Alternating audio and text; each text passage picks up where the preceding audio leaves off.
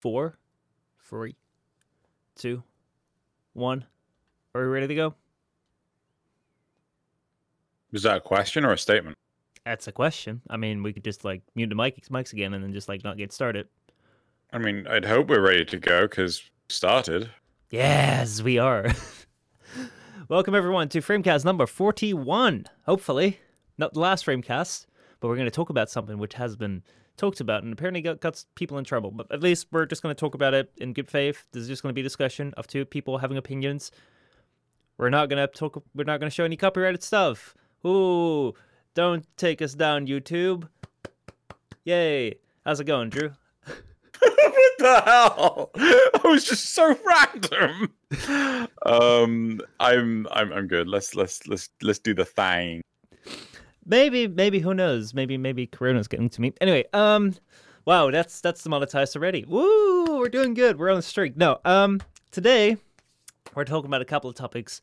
Uh, I think our main headline topic um for today is um about The Last of Us, which uh recently had um a big amount of their upcoming game Last of Us 2 leaked on the internet um, with all sorts of repercussions. And I've also been hearing that, like, this is why the statement earlier that uh, YouTubers are getting shut down for like talking about it and maybe showing the footage. Uh, Drew, you told me a little bit about it. I don't know how much you know, but. Uh, so this is secondhand information because mm-hmm. Loz was the one that told me about it, and he watched. Uh, I think it was Heel versus Babyface. Um, he watched his videos, uh, and I don't think um, I've. I know YongYea has done a, a video on this as well, specifically about content creators getting kicked off, uh, so having their videos strike removed and stuff mm-hmm. like this. And I think it's it's not just you it's if you talk about any plot elements within the last of us 2 that sony have just come down hard on taking down the videos mm-hmm. so i don't think us talking about the fact that this has happened to people is going to negatively impact us but because we're not talking about what happens in the game because i don't think either of us actually know nor do I don't uh, nor nor do I think we care. I mean, I haven't played The Last of Us, the original yeah. one, nor do I know uh, what The Last of Us Two is. Apparently, it's releasing in June, but we're gonna we're gonna talk more about that later. Um, sure. Uh, when we get into it, uh, our other two topics are Assassin's Creed Valhalla um, single purchase um, on the same brand on cross console play. Uh, that was a weird title, but basically it means that uh, this new Assassin's Creed title that will get announced. Um, we're gonna you're gonna be able to play it on both consoles, and you don't have to buy two games for it. Um, both like previous on and next gen console, not like you can buy the Xbox game and put in your P- uh, PS4. That'd be lit though. Um, so it's just the drop of that would be lit though. yeah. I mean, like how cool how cool would that be? You just like open up your Xbox game, you just drop it into the PS4. It's just like setting fire to water and being like, yeah. I, I, I mean, like, uh, I mean, one thing I would love is the ability to do that with sort of like PC games. Mm-hmm. So like, there's there's a friend of mine who is primarily a console gamer and he can't afford a brand new PC, but like I could probably drop a few hundred pounds, uh, what's called in uh, the next while to to buy a, a, console to to play games with him.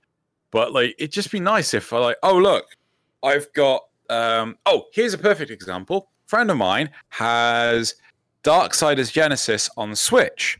I hmm. have it on PC. It would be nice if either I could have my copy of that's on the PC work on my Switch, or her copy of the Switch working on her PC. Mm-hmm. Why is like why isn't it just a this is the game license? It doesn't matter what platform. Yeah, it's like that's also that's also like the, the main thing, kind of kind of with, with with here, where like a good step has been taken, but like I can 100% see see your point. So uh, let's just let's get into it. Whatever. Uh, there's one. Well, should we go to the th- the third, Should we talk about the, the, third topic? The third one has to do with everyone's favorite mobile gaming. Uh, woo! I can see everyone leaving the, the, the chat already. Yes. Um, no. Um, AMD and Samsung are teaming up uh, for their next generation phones, uh, mm-hmm. which has some interesting like prospects for it. So we're gonna get into that as our first topic. But I guess we're gonna jump right into the um, the the thing that we were just talking about with the with the Assassin's Creed thing. We'll get into like our our titular topic, like in the middle. So you stick around. Um, right. So Assassin's Creed Valhalla, single purchase, same brand cross. I really screwed up that title. What's going on? Well, last week Ubisoft revealed a new entry in the Assassin's Creed lineup named Valhalla, uh, which is centered around the Viking era. Now, I've seen the trailer. Have you seen it? Yes. What were your thoughts? It's not an Assassin's Creed game. There's no hood. I mean, I've I, have i have seen people talk about that uh, about that too, where it's like, why does there need to be an Assassin's Creed title to this thing? Because like, isn't this can't, can't we just make like a really cool like Viking game? And me not having played a, l- a lot of Assassin's Creed at all yet, I'm like, I mean, I don't care that the name is there, but I can definitely see their point that like it looks like a really cool Viking game. I don't necessarily see the tie into Assassin's Creed in the trailer yet. Like, well, no, I mean, there, there was only one point mm-hmm. where he had the uh, hidden blade in the gauntlet. That was literally the only point, no pun intended, to that that made it relevant to Assassin's Creed, mm-hmm. right? Mm-hmm. Now, I played the first one, and I thought the first one was brilliant proof of concept, right? Yeah. It wasn't the best game in the world, but it showed that the the franchise had the potential to be mind-blowingly amazing right mm-hmm. the second game i thought so this this is like properly assassin's creed 2 i thought was incredible right i played it through and through i loved the plot i loved the character development i loved the the way they stole the sorry stole the story told the story and I love the characters that they brought in. Everything was fully fleshed out. It felt amazing, and they picked one of the best times to to do it, best time periods. But then they released Assassin's Creed Brotherhood or Assassin's Creed 2 Brotherhood, right? Mm-hmm. And this is when there was rumor that they were going to do trilogies for each generation. So Ezio got three games, but then the the second one was really bland. It felt like there was a lot of busy work. It felt like you're just making me go do these things. Like I I don't I don't feel any motivation to do this stuff. It's like I need a new hat. Well, go buy yourself a hat. I can't. Like you ever play those games? Like why why am I doing this for you? Why aren't you doing it yourself? Mm-hmm. Um but that burnt me so badly because I like I had such a high bar for Assassin's Creed 2. I never bothered with any of the others. I never played Revelations. I've heard that that's supposed to be good. Uh, so that's the third of the Assassin's Creed 2 trilogy. And then I heard three was not good. Four I heard good things about it, but like I never got to play it. Like that, like I keep seeing it on sale. I'm like, I'll buy that, and it turns out like I already own it. I'm like, oh, I still haven't played it.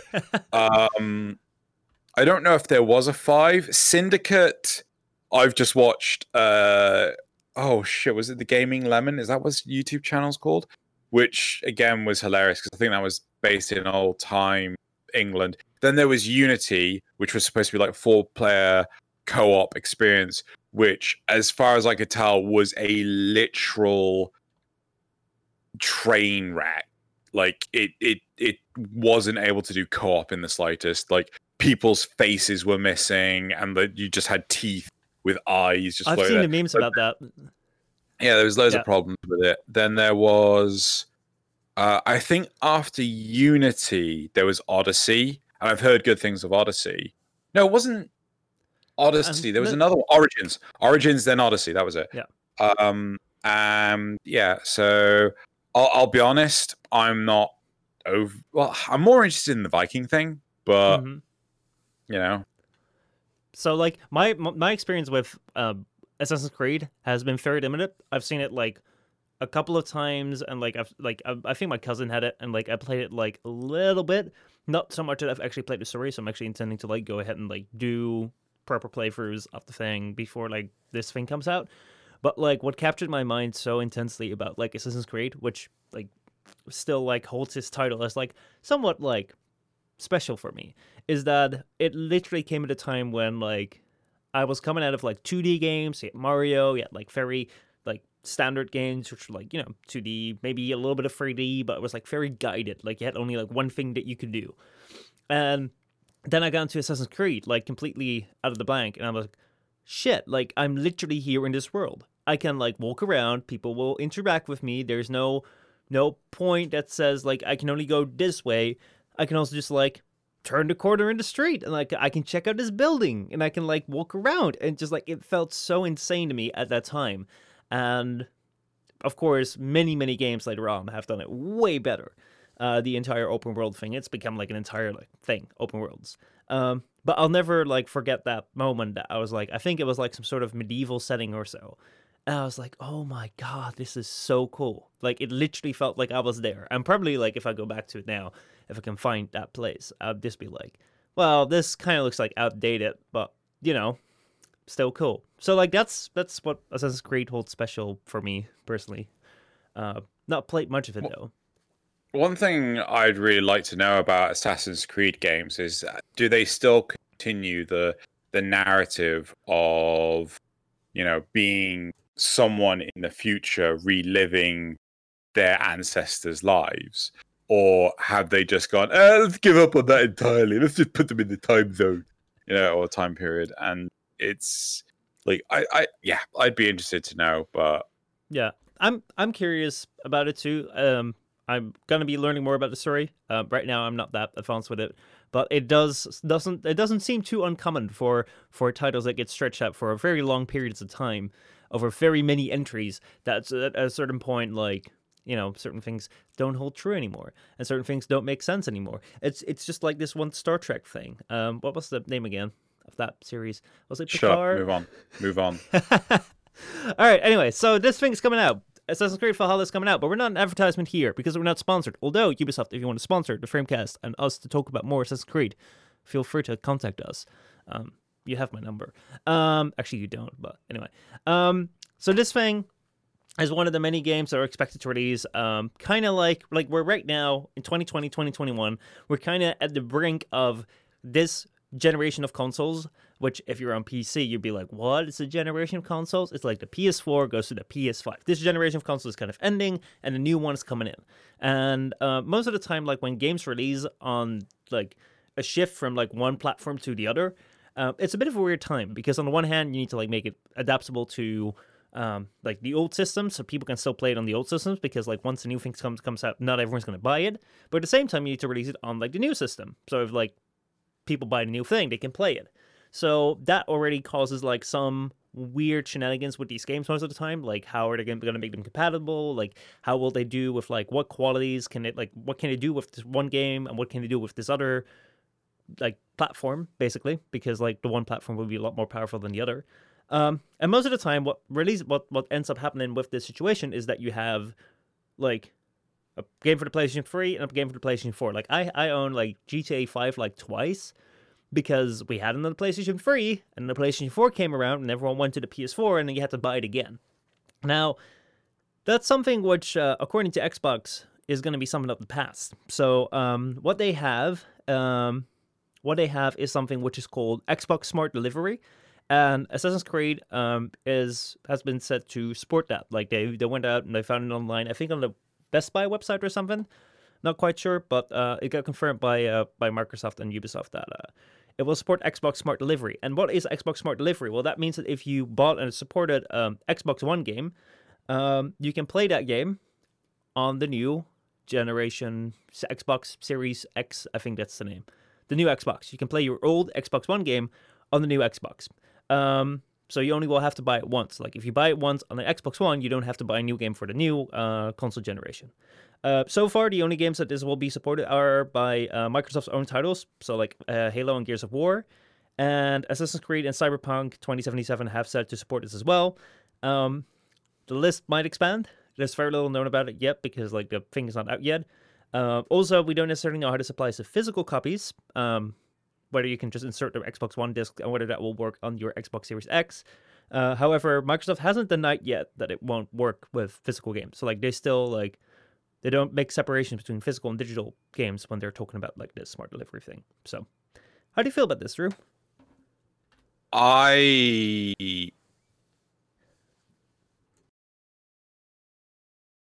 Okay, so I think this is a good thing mm-hmm. to start with. Right? I like the idea of being able to take my games forward and being able to continue playing so mm-hmm. on and so forth. The difficulty I think with a lot of these oh god how do, how do i say my, i have a concern now this might mm-hmm. be like wild uh unbased concern but i think it's perfectly valid do you remember what one of the biggest controversies of the xbox one was um that was right at the start, wasn't it? That like if you bought a game, then like the game would be tied to your account, even if you bought a disc. So like if you want to yeah. like sell it as a second hand, or if you like give it to your friend, it wouldn't work on their Xbox. Exactly, like you've hit the nail on the head, right? Mm-hmm. And my concern is if you were to buy a physical copy of the game, mm-hmm. right? How and and they're doing this whole smart delivery thing. How would the game how would Xbox, how would Microsoft know if you if you owned the game? Because I cannot envision that a disc would be backwards compatible unless that's all this is I, unless I, it's just backwards I, I, compatible would i would imagine it would be because like basically we went from like if you look at the the, the generation especially with playstation first playstation had cds then the second PlayStation 2 had DVDs, and the PlayStation 3 had Blu-rays, and it's continued Blu-rays now as well. So like, I don't think they're going to change the media format as like I think it's still going to be Blu-ray discs. No, but I mean, you have to have different readers to do these different things, right? So you have to like um a I'd be I don't know, but I don't think um like it's dependent on the technology, like how narrow the laser is, how well it can read the tracks, how well it can interpret the the blocks and like the, the, sectors mm-hmm. on the mm-hmm. disk, so on and so forth. Emulating a game system is actually really difficult to do. It's like you know, it's why a lot of emulators for old, so more current consoles are like the jankiest pile of shit ever. A lot of mm-hmm. them have to run on assembler. They have to interpret stuff. That's why a lot of games, right? You know, NieR Automata uh, I said it a moment uh, like earlier in this. Um, oh shoot, Monster Hunter World. Those games are emulated. You need big chunky CPUs in order to play those games. They they're not graphically pretty. Like some of the textures in NieR Automata are just downright ghastly. Mm-hmm. But you know, you need chunky CPUs because the game is being emulated, right? And you know so you would really need to stress out the system in order to emulate an older console sort of thing the alternative and this is what i'm more uh, willing to believe is when you've got the libraries to compile the program in the different source mm-hmm. right so, for example, when you have a game work for, um, oh god, let's just pick any. Ah, Batman Arkham Knight is a good example, right? So with Batman Arkham Knight, they had a Xbox version, mm-hmm. a PlayStation version, and a PC version. Mm-hmm. Now, the PC version was ported over and it was done badly, right? The important things to know is like, say, I'm trying to render Batman, right? Yeah. But the textures are rendering weird. So what you have to do is you have to modify, like you check in the code, what console am I on? I'm on the Xbox. I've got to render the textures vertically. Then you go to the PlayStation 4. Like, what console am I on? I'm on the PlayStation 4. Right. What um, you have to render the textures horizontally. This is just an example. Mm-hmm. Right. And then when you come to compile the program for that platform, it interprets the code and does the stuff necessary to get it to work. So, what this could be is quite simply that the libraries to actually do the Xbox One and the Xbox Series X are so similar, right? That doing this translation is super easy, Mm-hmm. right? So, you know, ah, I'm rendering Batman. I'm you have to do it vertically, right? It's still the same. You still have to just render him vertically, right? So basically, there will be minor differences to get the game, and you just have to patch it in Yeah. order to get it to work. No, I, I, I would believe that too. Like, I actually think that, like, if, if if you looked at previous generations, there were big differences between like um, the discs and file sizes and like the way that they constructed their like physical games. I believe that like with the shift that we're seeing towards like more digital stuff, I don't think that they're innovating that much on like the disc front because most of the time like what we see right now is like usually discs would have to carry the entire game. Right now, discs are just kind of there to like give you a validation that you have that you own the game and then you download it via like online. Like that's most games that you have right now. You buy them, you throw the discs in, you have to like buy you have to download like 80 gigs before you can play it. So generally, um I hadn't thought about that what you were saying like maybe like the entire like rating um structure or like the entire disc thing is different. And if it is, then like that could cause some problems. But I, I like I'm doubting that they would like like go for all the development effort to like change that. Um, because like it's such a minor detail. Like as for, for for example, like before, like um with every generation, like controllers would change. Like you couldn't plug in your controller from like the one um console into the other. Um, however, with like the PlayStation 3 and PlayStation 4, you can't use the PlayStation 3 controllers on the PlayStation 4, but you can use PlayStation 4 controllers on the PlayStation 3 because they both use the same Bluetooth interface. Um, right, like right now, like if you're your PlayStation 3 controllers break, like the thing is dead. You can't use it, um, and you can't replace it because there's no new ones. But then you can just use the PlayStation 4 one. So I, f- I, I feel that they might have the same thing with, um, with like the disc readers, where you're like, well, Blu-ray right now is the only thing which is kind of like uh, new. Like I don't think anyone has been developing a new CD um type format to like yeah. store stuff. And No, you're right. And to be honest, a lot of the reason. Oh, Shazbot, can you hear me? All right. yeah, I can hear you right. Okay, cool. Um, one of the big reasons why, like, uh, big medias don't exist anymore, like why they aren't inventing new ones, is because, um, the internet has massively monopolized these sorts of things because Mhm. people love the convenience, right? I mean, I I own a lot of like DVDs and things. I don't know if uh, I've ever had them on display behind me at any point in time. Like I used to have them in like on display, like these bookshelves full of DVDs rather than models.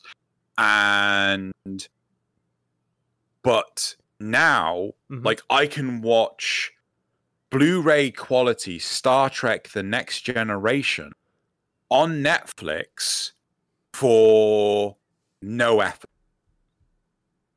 Right? Yeah. For like no, I don't have to spend 60 to 70 quid to be able to watch Star Trek. I can just watch it uh, Whenever no you want. problem. Yeah. As no- part of the subscription service. mhm. Yeah. So I feel that a lot of these,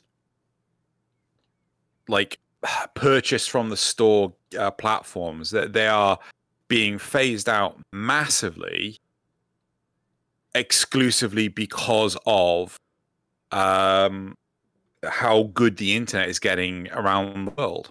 and because like it's way better for like the companies that we don't own anything because basically like if you buy a Yeah. digital copy like you're not necessarily owning it you own a license to it and Yeah. like see there's two things like number one is like um it's easier if you buy a digital product because as of right now, as far as I'm aware, there's no price difference between the physical and digital product, which is weird because like the, the physical product actually needs to be made. Like they need to make a case, they need to make like a, the, the the CD thing, and they need to ship it around.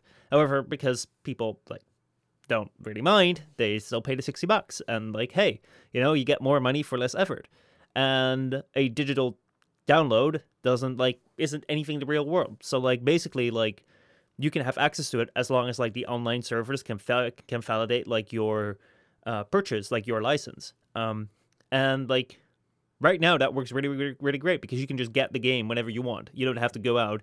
You don't have to worry about uh, shortages.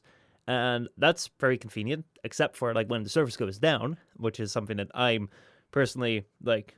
That's why I'm not a big fan of it. I do think that like CDs and the well, like physical storage has a place for people that don't necessarily have internet connections. So like when it comes to like online games, always online games, um, like Overwatch or something, like I don't think that they'll like continue to have physical like games, like physical like game cartridges or like uh, discs for a long time, or Destiny 2.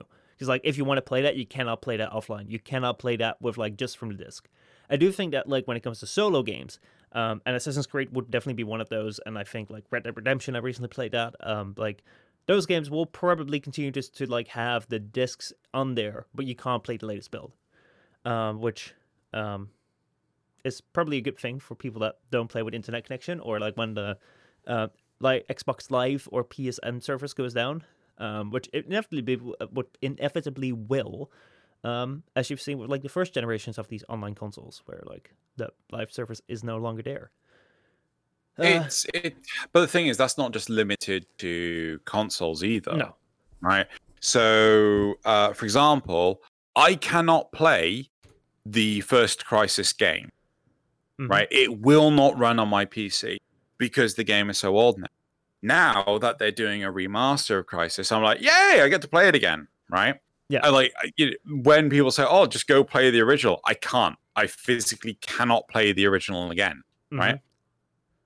Then there's um, what's called games that are like I think Grand Theft Auto 4 had an experience of this. So Microsoft were the ones that were producing the license keys for Grand Theft Auto 4. So every single time they sold a copy, they had mm-hmm. to like, uh, this is a license key. So you know, if you go onto Steam, you can see your CD keys for each of the games. Yeah. Now, the issue with the rest of my sentence. The issue uh, with GTA 4. Yes, thank you. The issue with GTA 4 is that Microsoft turned around and said, like, we're no longer producing serial keys for this game. And thus, you know, the game had to come off Steam until Rocksteady Rockstar, even I keep mm. getting those two companies mixed up, turned around and came up with another way of so the game could be sold on Steam. Yeah, well, like that is definitely something when it, well, when it comes to like digital releases, uh, as Nassif also points out in chat, um, he says, and guess in theory, part of that 60 bucks for digital format is paying to have a server that stores uh, the file indefinitely and for the bandwidth to serve it to you or something, um, which is like something else, which is kind of interesting with like this digital thing, where it's like um, there is there's definitely like if you look at like consoles going down, uh, like like Xbox Live on the original Xbox not working anymore. It's like well, at least on PC you won't have that. Well, like recently, like we did like the Lego The Hobbit thing for uh, like remote play. That was a game that we both had, but you can't buy on Steam any, anymore. I think maybe you can. I don't know. No, no, I, I don't think you can because it was taken out of sale in 2015 uh, because like the licensing agreement like finished. I believe you can't you can no longer buy it, but if you have it on Steam as like a game that you bought, you can still play it. Um, however, the thing is that like digital games aren't always there in the cloud. They're, the cloud is a server that someone owns and someone operates. And no, you can has, still buy it. You can still buy it. Yeah, you can still buy the Hobbit. Okay, I thought that like there was something going on. I think there's I think there's another Lego game that you can't buy, but yeah, let's. Yeah. Continue. Anyway, uh, there are some games you can no longer buy. Why? Because like in order to like access a game, in order to like buy the serial codes for a game, like they need to be generated and they need to be stored on like a validation server that checks for them, and the data needs to be stored on a server that like gives you the data, and those things cost money to run, and if everyone is like accessing them, like basically you just have one server with like that piece of data. It's like if everyone's accessing that, like that's way cheaper than like having like having to print all discs and all these physical items. But the moment that like it's only like one or two people playing that game and downloading it, like it's no longer an interest for like the company to like run that thing because like if everyone's moved on, like why keep it up? And that's something which like I also think is a little bit worrying when it comes to um when it comes to like these digital license games, when it comes to like these also these like um season pass kind of games, these these always online sort of games, uh, we might just end up with an era where um in so many years, like we lose a lot of the games that we have right now because basically the service will just be shut down when the company goes bankrupt or they don't think it's worth keeping it up anymore and because there are no like physical copies or even if there are, like it requires an internet connection, so that doesn't work anymore.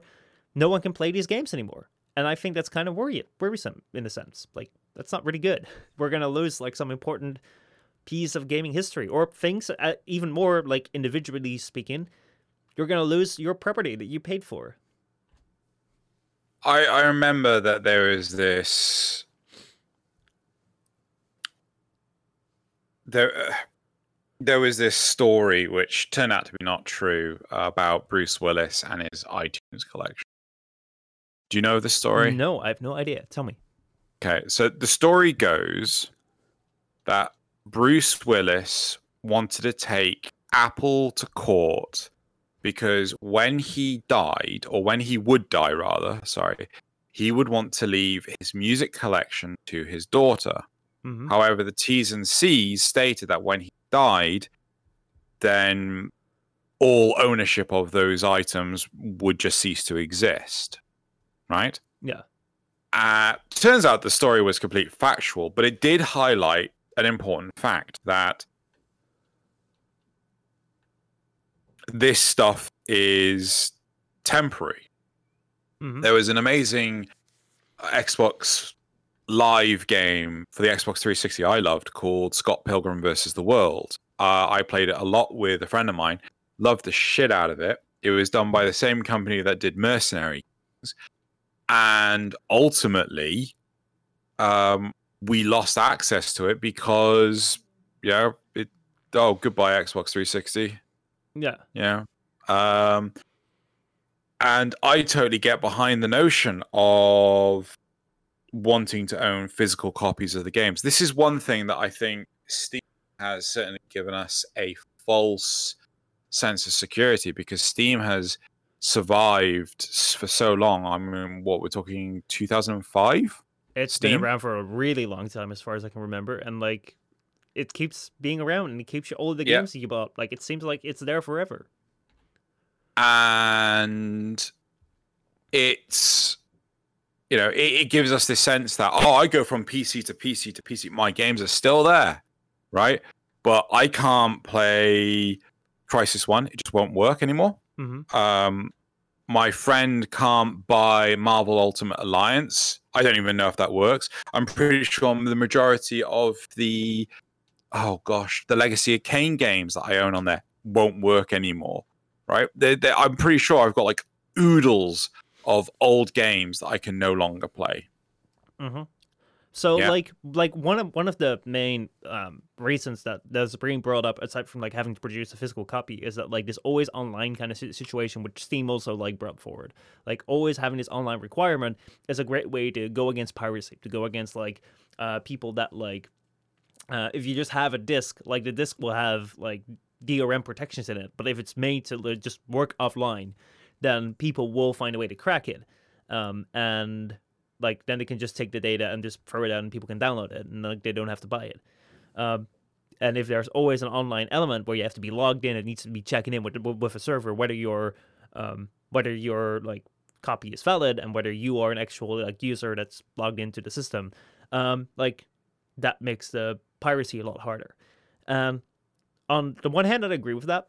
I think that's a good thing. Um, on the other hand, um, I'm not advocating for piracy, but I do feel that like uh, when it comes to like keeping certain like um, experiences around for like history, um, there is a bad element to like this always online checking thing, having like servers be required to be running in order to play it. Because like, let's say for example, like the um, the original Star Wars movies before like George Lucas came around and, like fucked around with it. It's like let's say George that, Lucas was always there. What are you talking about? yeah, but like he came around later on and like fucked with uh, all sorts of like CGI animals and um, Oh, the original trilogy where he added shit in. Got it. yes, yes, those. So like when when the original like the, the very original things were produced, like they were physical copies, and some people still have those. However, you can't buy them now anymore. Like if you buy a DVD or Blu-ray right now, or you watch it on like Netflix or wherever it is, Disney Plus probably, uh, like you will find the edited version. You can't find the original version. You can only find that online because people have Oh, the physical like- copy. However, yeah, like janky Hayden Christensen. Yeah. yeah. However, if that thing released during this during a time where there were no physical copies and was just released on like Disney Plus, and then like Disney Plus changed it because George Lucas changed it, then that version would be lost to history. And I think that's kind of worrisome. Like I like uh, I'm not saying like you should pirate things. I, I'm not saying like that's a great thing, but I do think that for um like keeping things alive in history, uh, there is like a certain goodness in having um, physical copies that will remain and maybe bearing that risk of like maybe a couple of them will uh, might be defeated with their DRM is a risk which is worth it for the continuation of having it later on in life and history. I I don't know. don't know. I don't know how much of a tangent um, you want to go down this. I'm happy to go But, wherever you want to go. Um, so there's a video by Corridor Digital, Mhm. which I think I've pimped before.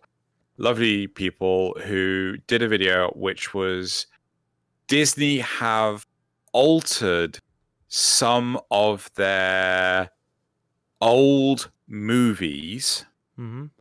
Mhm.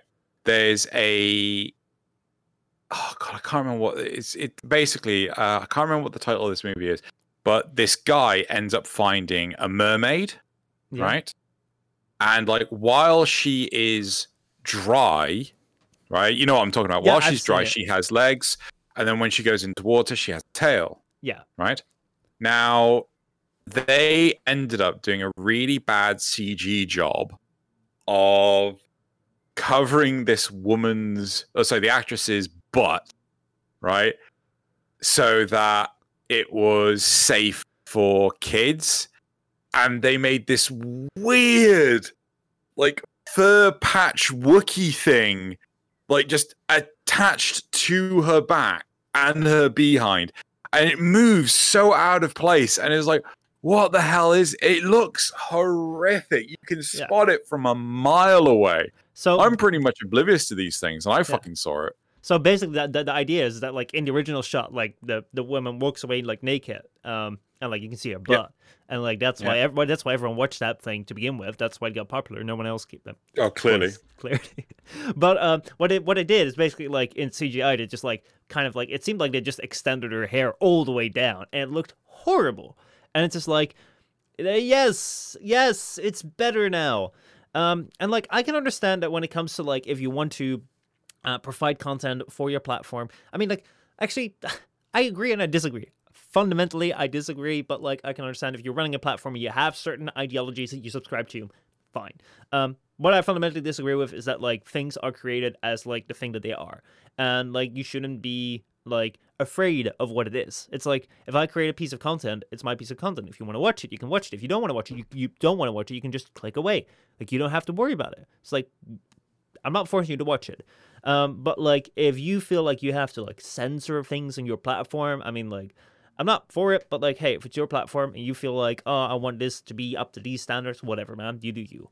So like I can understand that they want to have like something um something which might have have to be changed because they don't agree with it.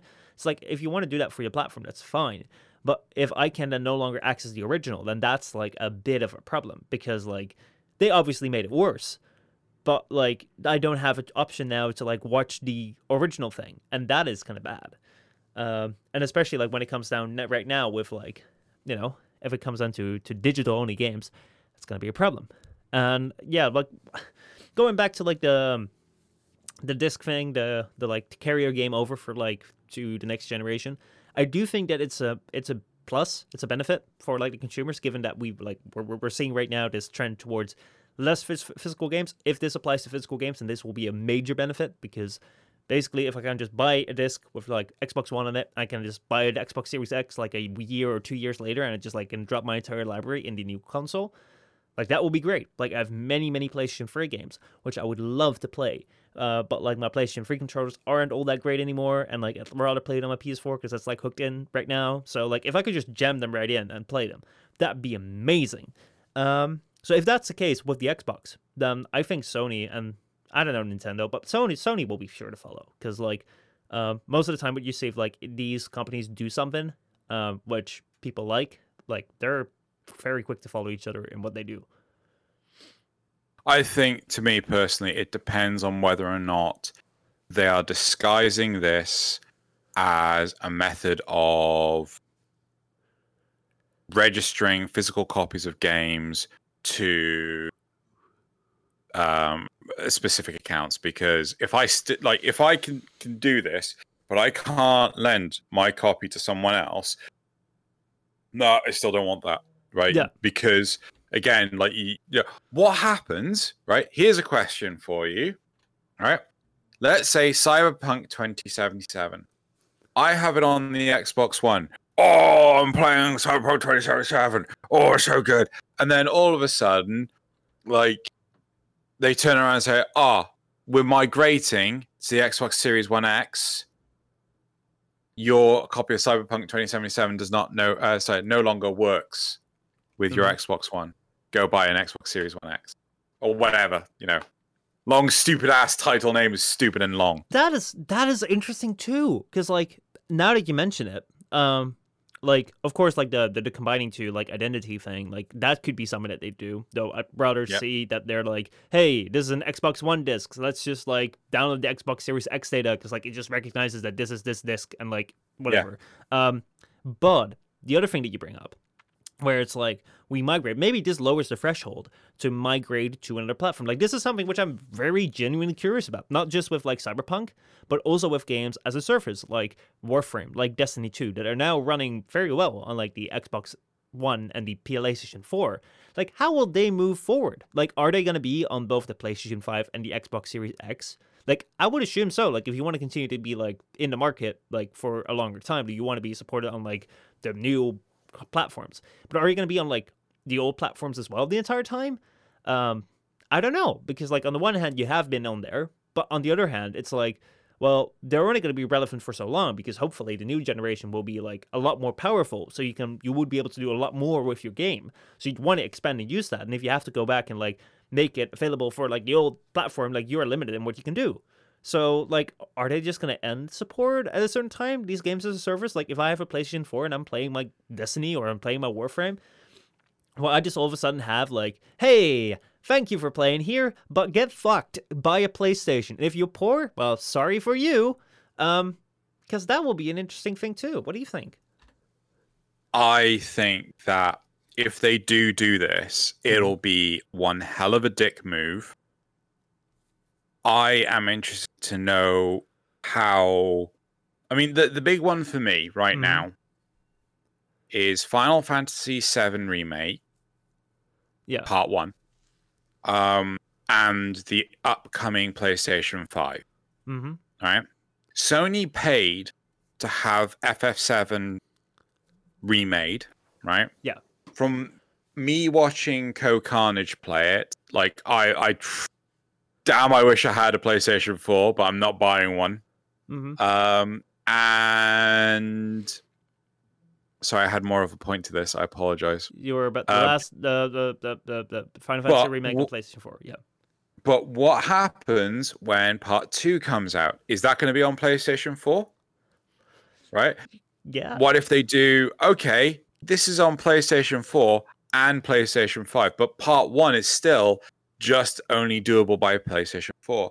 Like they've said that they'll continue to support it, but they haven't explained how. Yeah. Right?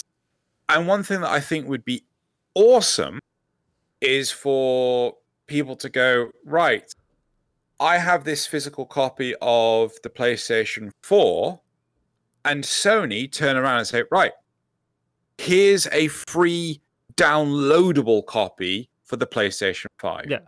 Right. So it's like, and, and they do that for, so you have the two different games for the two different platforms, but they give you the PlayStation 5 version as a How- brand loyalty thing. All right, so I, I'm I'm I'm I'm gonna say good idea, but not entirely because I would say that like I'd rather go with the option of like if I have a PlayStation 4 disc of the um uh, Final Fantasy remake and I insert that into PlayStation 5, it recognizes that this is a PlayStation 4 disc of the uh, Final Fantasy remake and it will just like download the content on the PlayStation 5. Or if I download it to my account as a PlayStation 4 game, then it will download it to my account on PlayStation 5. However, if I have a disc, I don't want it to have a digital download because what that will do is then you need to have a personal identifier on the disc because otherwise I can just take this one disc and I can just like put it in my PS4, I can give it to you and you can put it in your PS4 and then like it will just download on all our PS5s. Well, Um, because way like, of doing it- disc. a way of doing it is you still need the disc to play right so even Mhm. though it's a ps4 copy like this is something that i would love switch to do right so i could download a copy of um let's say the witcher 3 onto my switch Mhm. but i can't play it unless the cartridge is in there Yeah. right it would make the game run faster or maybe i could get uh better quality textures or whatever right um likewise with animal crossing like i you know so what you could do Mhm. is as long as the playstation 5 can identify what the playstation 4 game is Yeah. right but it doesn't have to necessarily play it then you could say right download the um the playstation 5 copy you still have to have the disc of the playstation 4 copy in the drive Mhm. but we won't be doing anything with it but you need it in the drive it's Yeah, it's I- like effectively your key in the car Yeah, I would agree with that. I think that that's a good solution. Um, but getting back to like these games a service that are going to be like like what will they do with the two platforms? Um, uh, Dasif says, does this also mean that they're demanding developers to put in more resources to develop for two generations, uh, but only still get paid for one generation? Uh, like, do you have to like build out your game for like two separate like console generations?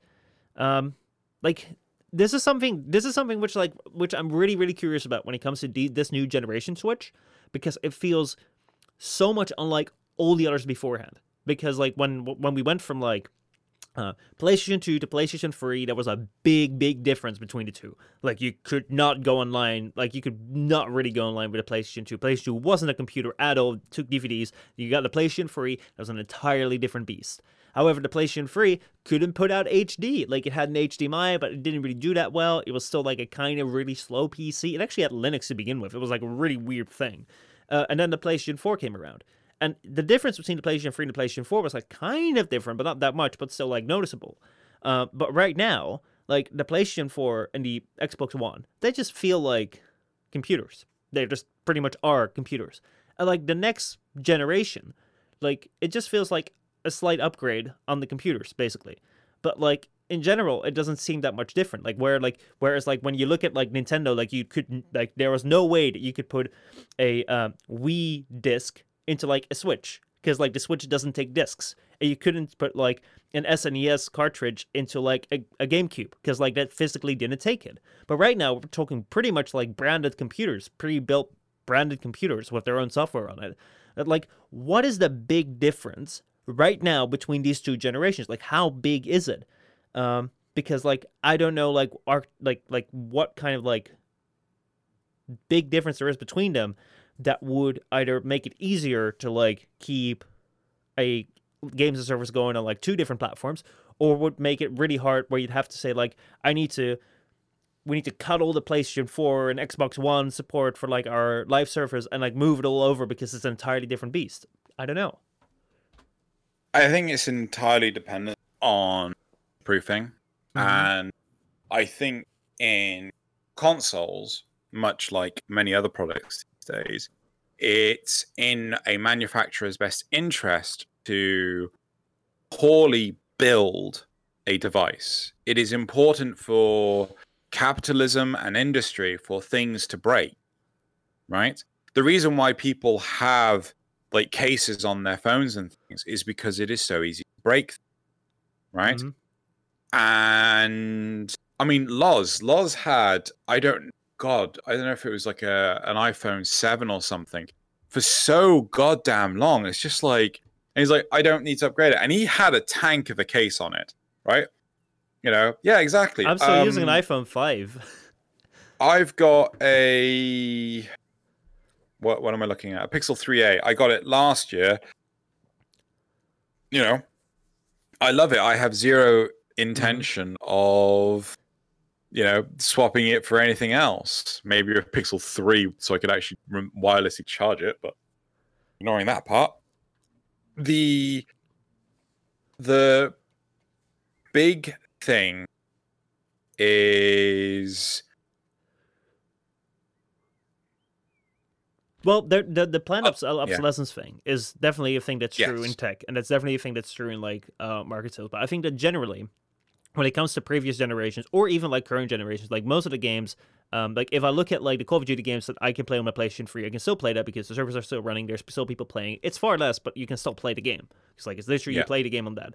But like when it comes to games like Warframe and Destiny or other live service games, Fortnite maybe as well, um, like there are games you can only play them because like the servers are online and the game is supported. Like you cannot go back to like update number one of Warframe. You cannot go back to that because like it doesn't exist anymore. You can't play that.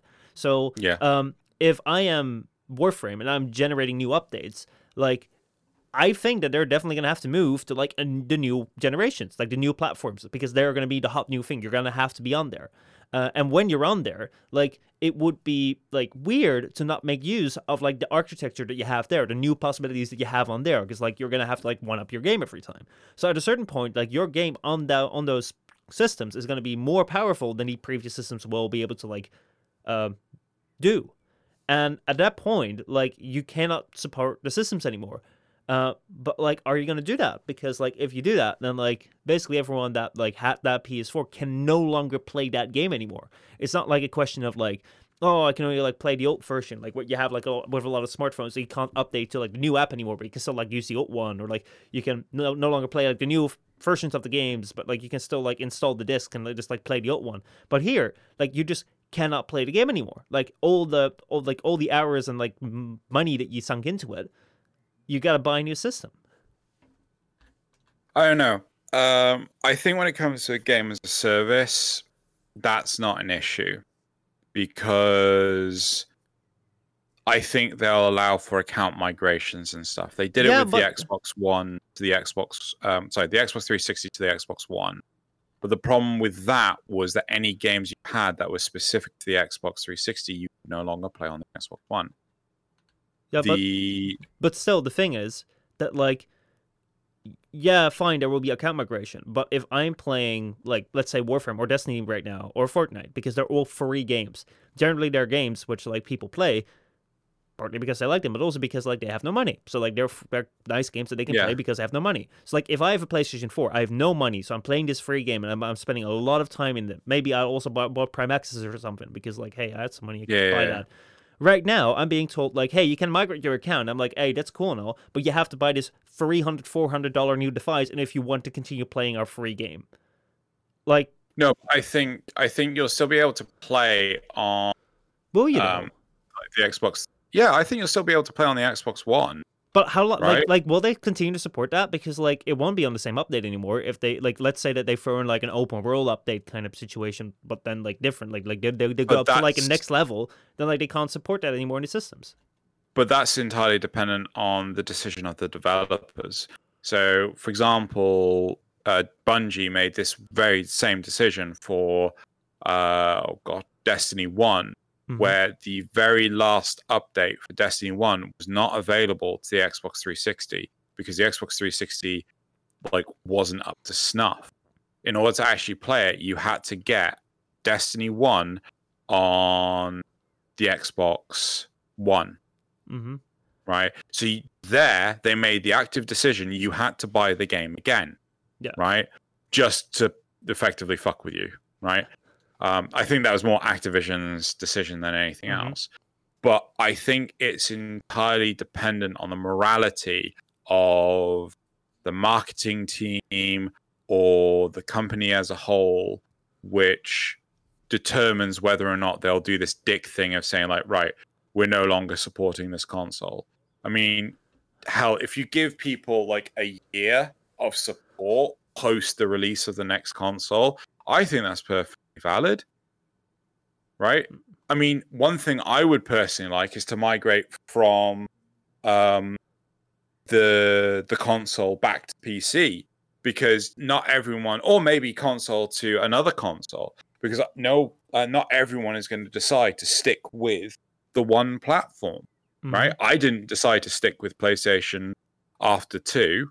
I moved over to the Xbox 360, and then I've just um, moved on to the Switch, right? Mm-hmm. I ditched like I'm not loyal to any one of the three major brands. Like I'm loyal to PC. Yeah. Actually, and I think that's a really good point. The the allowing migrations because I think it's inevitable that like, regardless of how good the will of the developer is, it's gonna disappear of that of that like platform of that generation, for sure. Um. So it depends at that point, like how do they do it? Like if you're just only gonna be able to migrate to like PlayStation, like from PlayStation to PlayStation or Xbox to Xbox, like that kind of sucks. Um, it'd be better if they open it up and say like I mean Destiny does it actually right now. Like Destiny you can basically take your account from anywhere and then play it on any any other platform. So basically like you can't You can cross save, yeah. Yeah, you can cross save. And I think that's a really good thing. Actually like I quite like that. um the, still the means prob- yeah, go ahead. The so the reason why that works with Des actually I don't know why that works with Destiny because they actually have free currency, sorry, the premium currency in there. They have I don't know, maybe people lose access to things. So maybe you lose maybe the the premium currency is tied to a specific I don't know anyone that does it. I'm not right? quite so sure, I, I'm not quite sure either. Um maybe this will be something cool if we can find someone that knows more about Destiny. Um uh, I know Gritter yeah. plays a lot, Frozen Balls played a lot. Maybe maybe we can get someone on um for Well, like it needs to be someone that has experience going from one platform to the other. Yeah, like but, but, but but also knows a lot more about Destiny than we do because let's let's be honest, like we we're seasoned well, Destiny we could, veterans, are we? We could we could get Zale. Zale knows crap. Oh shit! Destiny. Yeah, of course, dude. Well, okay, let's let's continue this topic. Um, yeah. With... Well, actually, should we move on to the other topic? Yeah, we think, should because like like we've been going on this for about an hour. Um, and um, like we can we can talk about this more in in depth. I, I think it's a it's actually like a rather interesting thing, which I don't know whether how many people are aware of. Uh, but I think that initially I felt like it will be such a dick move, like if you cut support on like on your on your current generation. But like if you look at it, like in the grand scheme of things, sooner or later it's gonna happen. So like yeah. sooner or later, like these live service games will no longer work on this console anymore. Um, so yeah. like how to go about it is like an interesting thing to look at, and I think it might be interesting to have like someone that knows more about on. Uh, so we'll probably do that as separate topics, but let's get into like the titular topic. Why is the thing titled the way it is? Um, that is because of The Last of Us. Um, so, The Last of Us. Uh, the leaks that, uh, if you show them, if you talk about the content of them, you might get copy struck. So let's hope that this is not the last of the framecasts. Um, let's hope that we continue on. But we are going to talk about this because we're brave, the warriors that will speak out about our opinions and just blabber about. It's actually not that important. It's just fun game stuff. Anyway, so, Last of Us. Uh, Last of Us 2. Um, last week, someone uploaded a one and a half hour gameplay video from The Last of Us 2 on YouTube. Now, you might be like, well, like, hey, uh, I uploaded a one and a half eight videos of like one and a half hour of my gameplay too on YouTube. Why does no one talk about me? Uh, well, that's because like uh, Last of Us 2 isn't out yet. It's still in development. It's supposed to come out in June 19th, 2020. Uh, but someone uploaded like a one and a half hour of gameplay showing like major plot points, gameplay elements, cinematics for this yet to be released game. Basically, just like showing an hour and a half of a game that no one should see yet. Um, so the last episode was set to release on June 19th, and it's uh, and has been set to have seen some like heavy crunch work time. Uh, in order to get this game ready and shipped, so like there's been like some reports of like developers like having to work overtime quite a lot um, which caused initial beliefs that these leaks, or that this leak, uh, came from an upset employee. However, Sony Entertainment has later on the night that. They said that they've identified who leaked it, but it wasn't someone on the team. Uh, but yeah, regardless of the situation, um, this is an interesting thing because like the thing that calls my attention to this is that normally like leaks kind of happen. Like leaks tend to happen with many, many releases somehow or the other. It's like, oh yeah, we kind of know what the latest iPhone specs will be. We kind of know what like this will look like. Oh, oh, this this like this update will have like an open world. Oh, this thing will have this, whatever. You know, there was always like tiny, tiny little things. However, imagine that you're working like very, very hard on getting a game ready out and shipped um, like ha- having this thing be complete and then have people be surprised when they buy the game and play it for the first time. And now all of a sudden, like all your work, like one and a half hours of it, which might not have been completed, which might not have been done, which is still like no one's supposed to see it yet. It's all all of a sudden out there in the open. Everyone's talking about it. Everyone's seeing it, and people that are like, "Oh, I I don't like this," are probably like not gonna buy your game. Um, yeah, I don't know how to feel about this leak. It's kind of too big. Um, I think part of the difficulty is the fact that we're removed from the situation. mm-hmm. We don't, you know, we're, we're, we're not. What is downloading? Something is downloading. I don't know what is downloading. Cool. I'll never know. Awesome. Um, if my audio gets too garbled, just let me know. Mm-hmm. The so the difficulty is we don't know um, much about the game franchise. I do know that the first one was loved heavily. Mm-hmm. And I'm also familiar that the second one has a lot of criticism behind it because it does things that are not desired by the community. Right? It's, it's always tough doing a sequel to a well beloved pre like original because you're always gonna have to like innovate in some way, which people are not gonna like. Ah, but it's the story that people are having issues. It's not the technology. It's like you know, it's, it's doing things that make no bleeding sense. It's the equivalent of, gosh, the the Star Wars sequel movies. It's like you you you harped up saying that Rey was like a, a titular character. Sorry, Rey's parents were a titular character in this whole narrative, and now all of a sudden you couldn't give a shit about who's Rey's who Rey's parents are. Mm. Like, why why has this suddenly happened? Right, and th- th- there's like, if you if you're gonna do shoddy writing, then you know, it's it's going to get people's attention. Now, this like I do not know how the the stuff was leaked. Do you know how it was leaked? Um, as far as I've been able to like find out, and this is like not like fact. Well, don't take this as fact, but it seems as though someone was able to like access, uh, like hack into, um, like these this unreleased game via like some via like some other game, and then they were able to like get access to this thing. It wasn't quite like it wasn't they haven't really shared the method yet, but it's like as far as I heard from the Jim Sterling video, it was like someone outside of the company got it and they just played for it and showed it. it it's the something I else? go on. No, I'm asking you, did you hear something else? Um, no, no, no, no, no, no. Like there, there was rumor that it was done by a disgruntled. Yeah, that, um, that, that was the initial thing, uh, but like that has been denied. Uh, well, like like Sony Entertainment has been able to like figure out who it was, but it wasn't someone that was working on it. It was someone outside the company, but they were able to like get into, hack into like the system sort of thing, and then like get access to it, and then play the unreleased thing. And that's that's kind of crazy. Yep, it like, is. It really, really is. I so I I think uh, like there's two sides to leaking stuff. Mm-hmm. One is just flat out piracy, like I don't want to pay for this, but I want to experience it.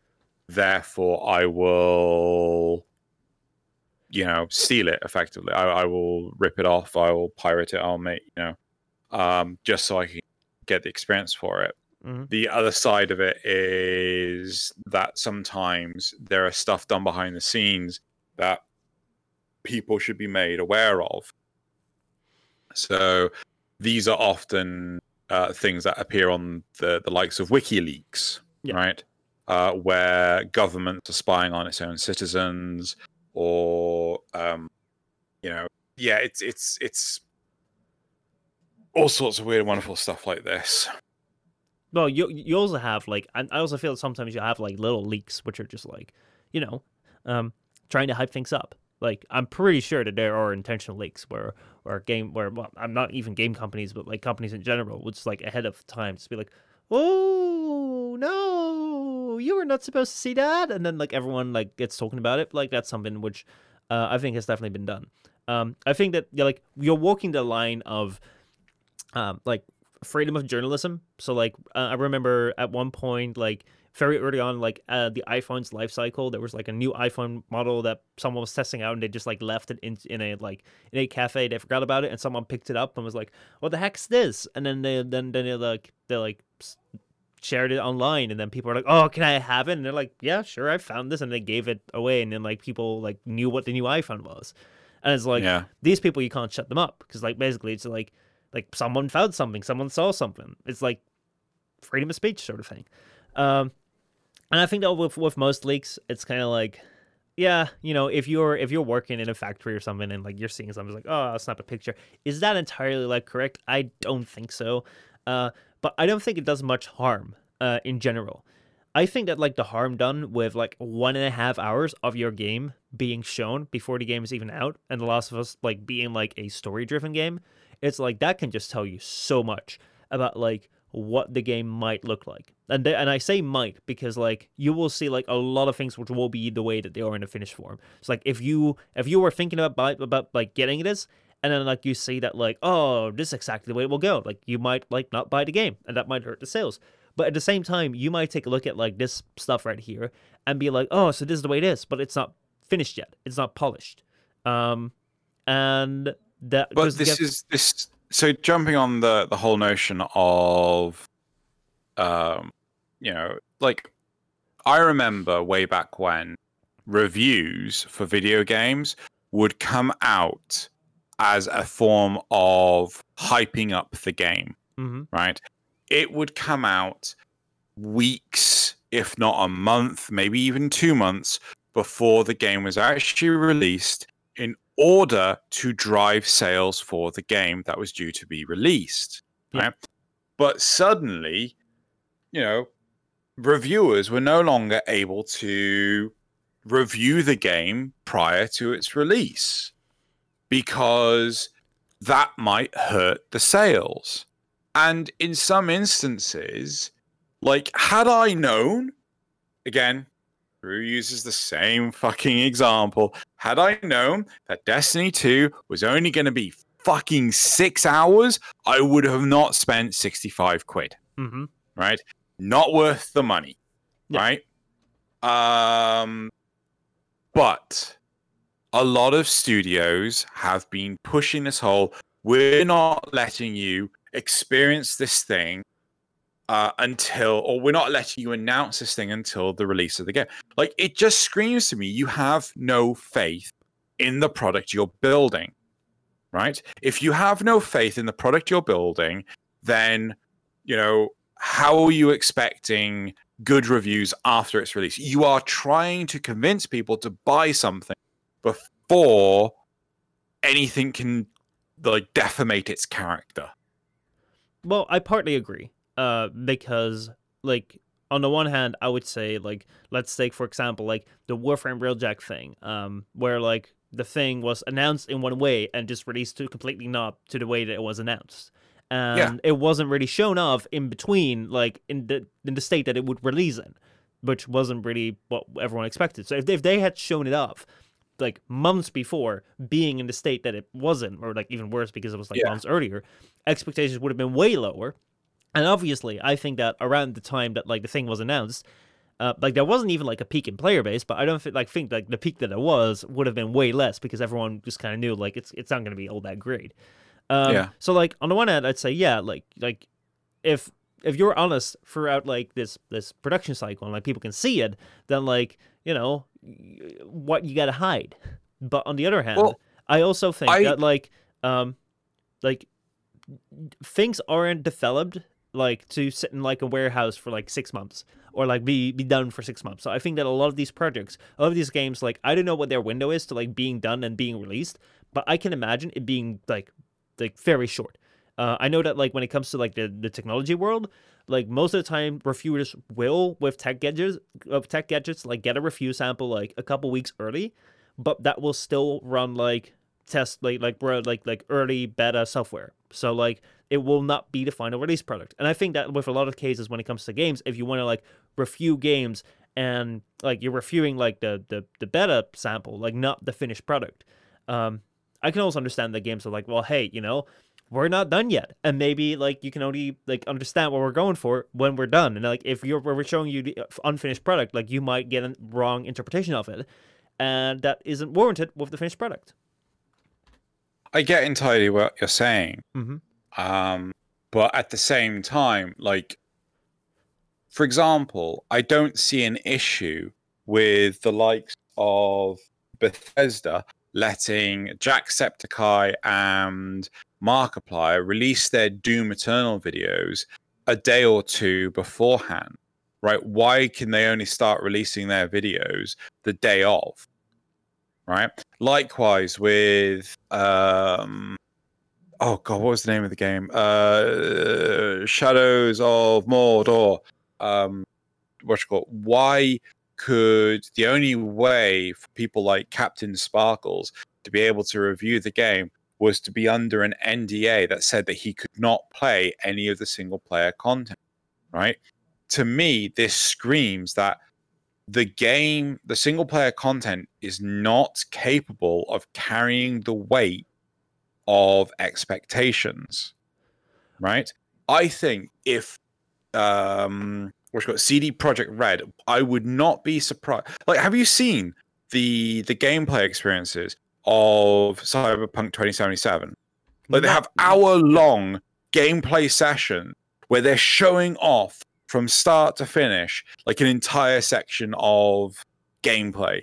Like Mhm. there's there's no camera cuts or anything like that that you normally see with a lot of these things where they're just like, oh, and now we're going to slide you to over here because this chunk in the middle is not there, you know, and like it's it's great to see like the whole thing uninterrupted. When I was tr- I was trying to find out whether or not I was going to enjoy or would be willing to spend the money on Doom Eternal, I was looking specifically for a video where it showed off an entire level unedited, right? Mhm. And the only ones that I found were, as I named, Jacksepticeye and Markiplier, right? The rest of them, even the Russian Badger, had sliced the video to be more engaging, to be like, but it didn't tell me did uh, did id actually fix the issues with the first game,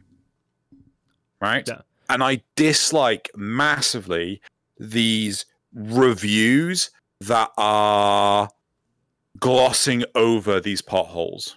So there are three points what uh, within what you said that I want to get back to. First of all, the thing Sure. that you said where uh, were Markiplier and Jacksepticeye able to like get their videos done like released two days before the release or not? No, they they had recorded the videos like a week or so beforehand. Like someone from Bethesda had turned up with a machine that they could play on. Like they couldn't Yeah. even install it on their own computers, right? Mhm. So they recorded it and everything, and then they could only start releasing the footage the day of release. Okay, so the thing is, is that that is a very common business practice, even like within like tech, like, because like whenever like a, a new phone gets gets announced, most of the time like reviewers will have had samples for like two weeks, but they can only like release it once like the NDA period lifts, so that like the the the the, folk, the company can get the announcement in.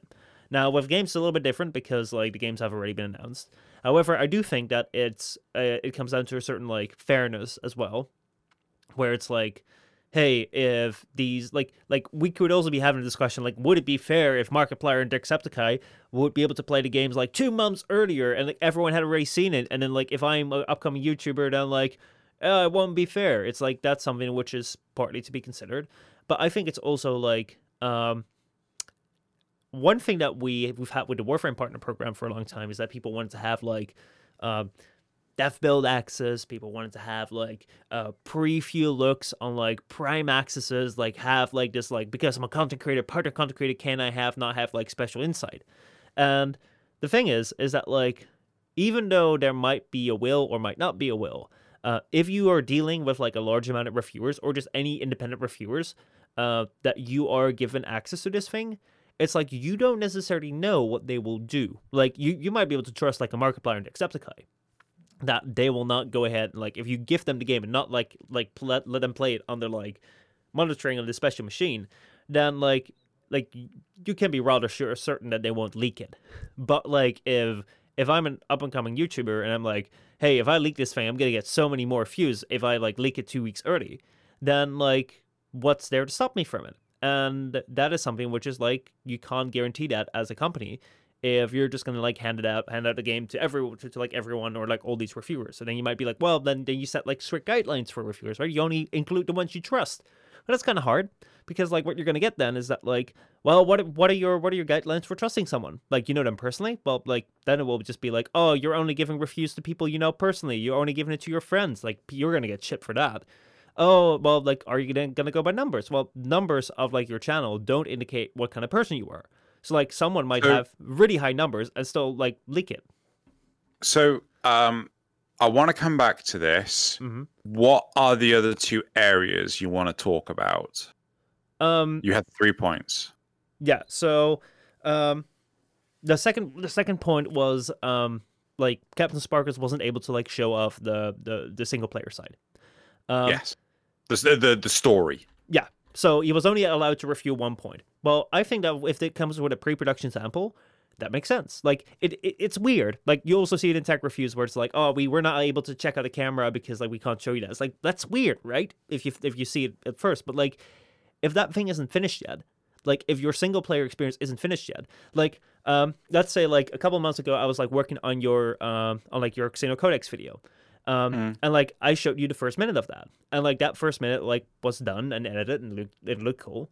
Um, but the rest of it was nothing because like I'm recording shot by shot. So like if I were to like give that to someone to like review before before it's released, I would say like you could only review the first minute because like the rest of it isn't done. Isn't done. And like yeah. if you were to like give them access to like the whole, they would say like, well, the first minute was fine with editing and such, but the rest was just like a blank screen. Like this video was like 90% blank yeah. screen. It's horrible. So like you'd get like a bad review out of that, even though it isn't warranted because that thing isn't done yet. So I think that when it comes to like CaptainSparklez not being able to like do this being said like don't review this part makes a lot of sense if like that's the case. So, to be fair to you, mm-hmm. right, to give you more information, because I, I, don't want you to make an opinion based on limited facts. Um, Total Biscuit was able to do a full review without signing the NDA, and he was able to review the parts that everyone else was under NDA not allowed to do. Mm-hmm. Right. And he was able to highlight like the the shortcomings of various different elements of the game, so on and so forth. And he was able to say, like, you know, the plot is weak. You get maybe five seconds worth of dialogue before then you have to hunt down the next five seconds of dialogue before you have to hunt down. It's like the antonym of a Hideo Kojima game, right? Yeah. So, um, so so you are aware. Do you want to continue with this um direction of you know maybe they wanted to limit the review because other parts were not done. Well, if you want to continue that, then let's go to the third point. I think I think that in general, like one should assume that that's the case, uh, but people could use it in a bad way. So, like obviously, like I believe that this that this sort of thing was instantiated as like as I would imagine that to be. Uh, like you know, this thing isn't done yet. Don't look at this. But like later on, people can also realize that hey, if we have something which we don't, which we know is not going to sell well, then like it's like it's we can just put it on the DNDA side, uh, side of things. And in that case, like it's it's it's it's about it's about intention behind it, which I don't agree with. Um, but it's not always bad because I don't think it's always that case. But yeah, that was point two. Um, point three. Uh, let me see. What was the other thing? you were talking about. Uh, it was uh, CaptainSparklez wasn't able to show up the review thing. Uh, God, uh, Don't worry if you can't remember it. Like this, this is the the blight of doing a podcast, talking, doing a d- discussion show live. It's hard to remember the shit that we like. You know, we need a pen and paper, man. We need pen and paper. yeah. Well, Right. Uh, so, I would like to point uh, talk ahead. back. Point one, right? Point one. You. So my concern was why can't you, um, like Jacksepticeye or Markiplier, why can't they release their reviews a couple of days before the game comes out? mhm. right? It doesn't have to be a full fledged playthrough because they weren't allowed to do a full fledged playthrough before the game came out. They were only able to do a demo of it because the dudes at Bethesda came with a machine, right? Yeah. Your point was, uh, your counterpoint was what was to stop someone from getting a hold of a copy of the game, like, you know, someone less creditable, right? Getting a hold of a copy of the game, either legitimately or illegitimately, right? Uh, and releasing their video ahead of the agreed NDA, Mhm. right? Or non-agreed. That you know, that someone may, in like in this case, have stolen the actual game to actually play it and create footage of it, so on and so forth, right? Um, well, we have seen the system already work where Sony was able to shut down not only the original videos and get them taken off of YouTube, but also shut down content creators talking about what happens during the actual content. So a system already exists to How- prevent that. However, I don't think that system is right. Because, like, uh, I think that system is right when it comes to, like, someone leaking it. However, the moment it's been leaked, um, like, if, if, if I were to, like, rip a complete, like, Avengers Endgame and put it on, like, YouTube, like, that would be copyright infringement. But if I'm Yeah. going to be, like, going over Av- Avengers Endgame and, like, making a review about it or like discussing it in, wh- wh- which falls under fair use then like it can't be struck struck down. Now youtube has this weird thing where like everyone can strike everything down and youtube is just a piece of shit when it comes to that.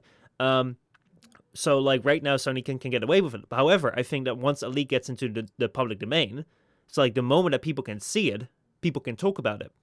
So like at that point these people like if they were if if these people are just taking this thing that has been uploaded in its entirety and like re-uploading it like yeah that's copyright. That's that's like a copyright claim right away. But if i am talking and showing footage of the thing that was released online which the public could see.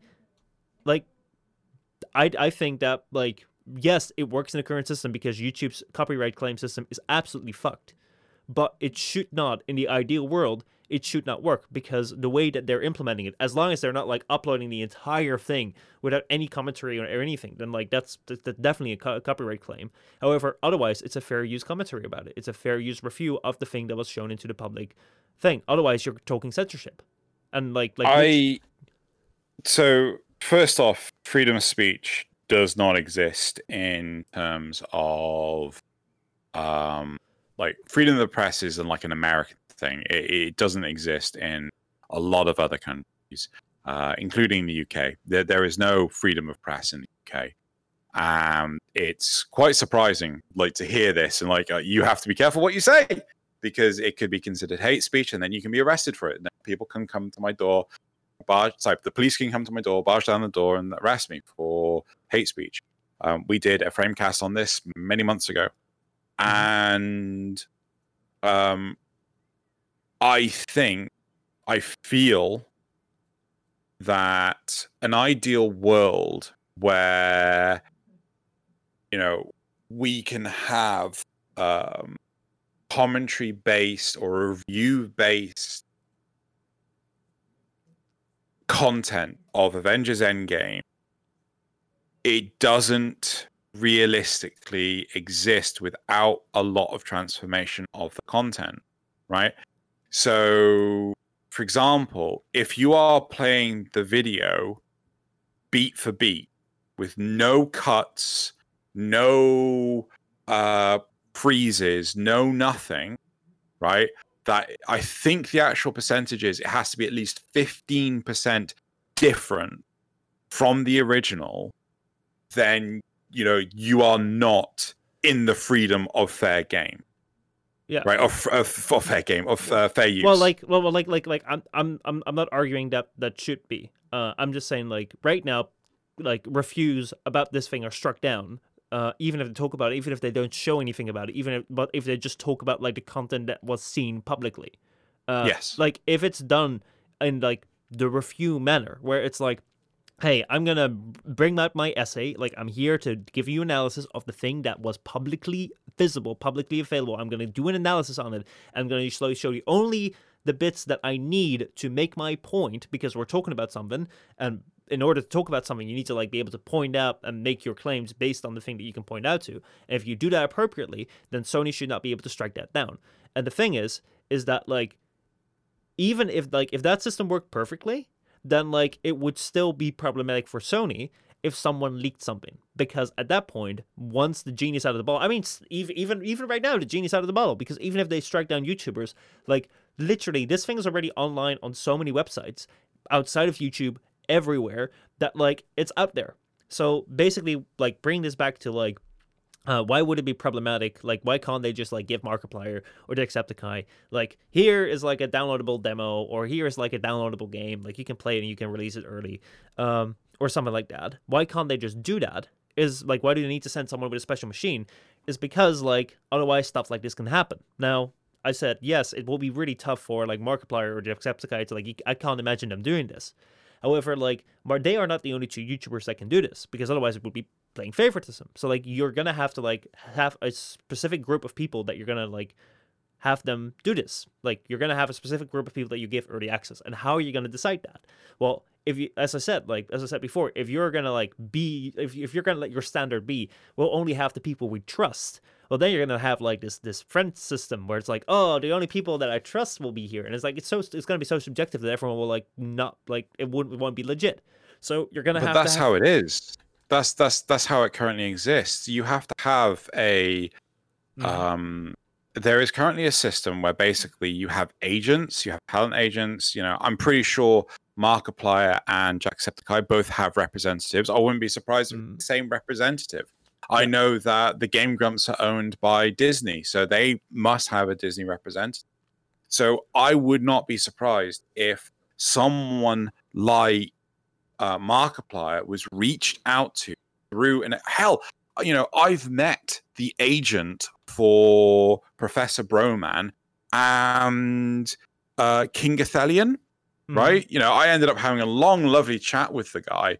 So I would not be surprised if a company like Bethesda would go, right, we want to see what kind of um, public awareness we can make through social media, through YouTube. We will contact an agent that we have had promising results with. I mean, like it's it's how you keep a job. If you go Yeah. to uh, if you work at like a supermarket and you know your boss tells you to do something and you don't do it, well, you're not going to hang around for long. Well, like, like I partly agree. When we're, we're, we're like given given extra institutionalized structure to it, we'll give it a little bit more legitimacy. But at the same time, that is also going to be a vulnerability. So, like, if I deal with you one to one, and I know you, then like I can know from you like what you'll do and what you won't do. And if something happens which I wasn't expecting, I know you did it. However, once you like corporatize something, um, like you're gonna have um more people in the chain of like happenings which are going to complicate things where like hey you know uh you might have like an agent uh, and that agent might have people working under him. Uh, they might have like an assistant, and that might have an assistant like who has an intern. You might have this person, you might have that person. Yeah. Like all the times, like these leaks that happen from the factories or from the like developers themselves. Like in tech, most of the time, it's just like the assembly workers. It's like people that work on the assembly line. They're like, oh hey, look at this, take a picture. So like you're gonna have leaks there too. So like I think that this right now is the most safe option. And like I personally don't have a problem with like these videos releasing on the day that the thing releases to the general public because like you know, that's the day of the know, release.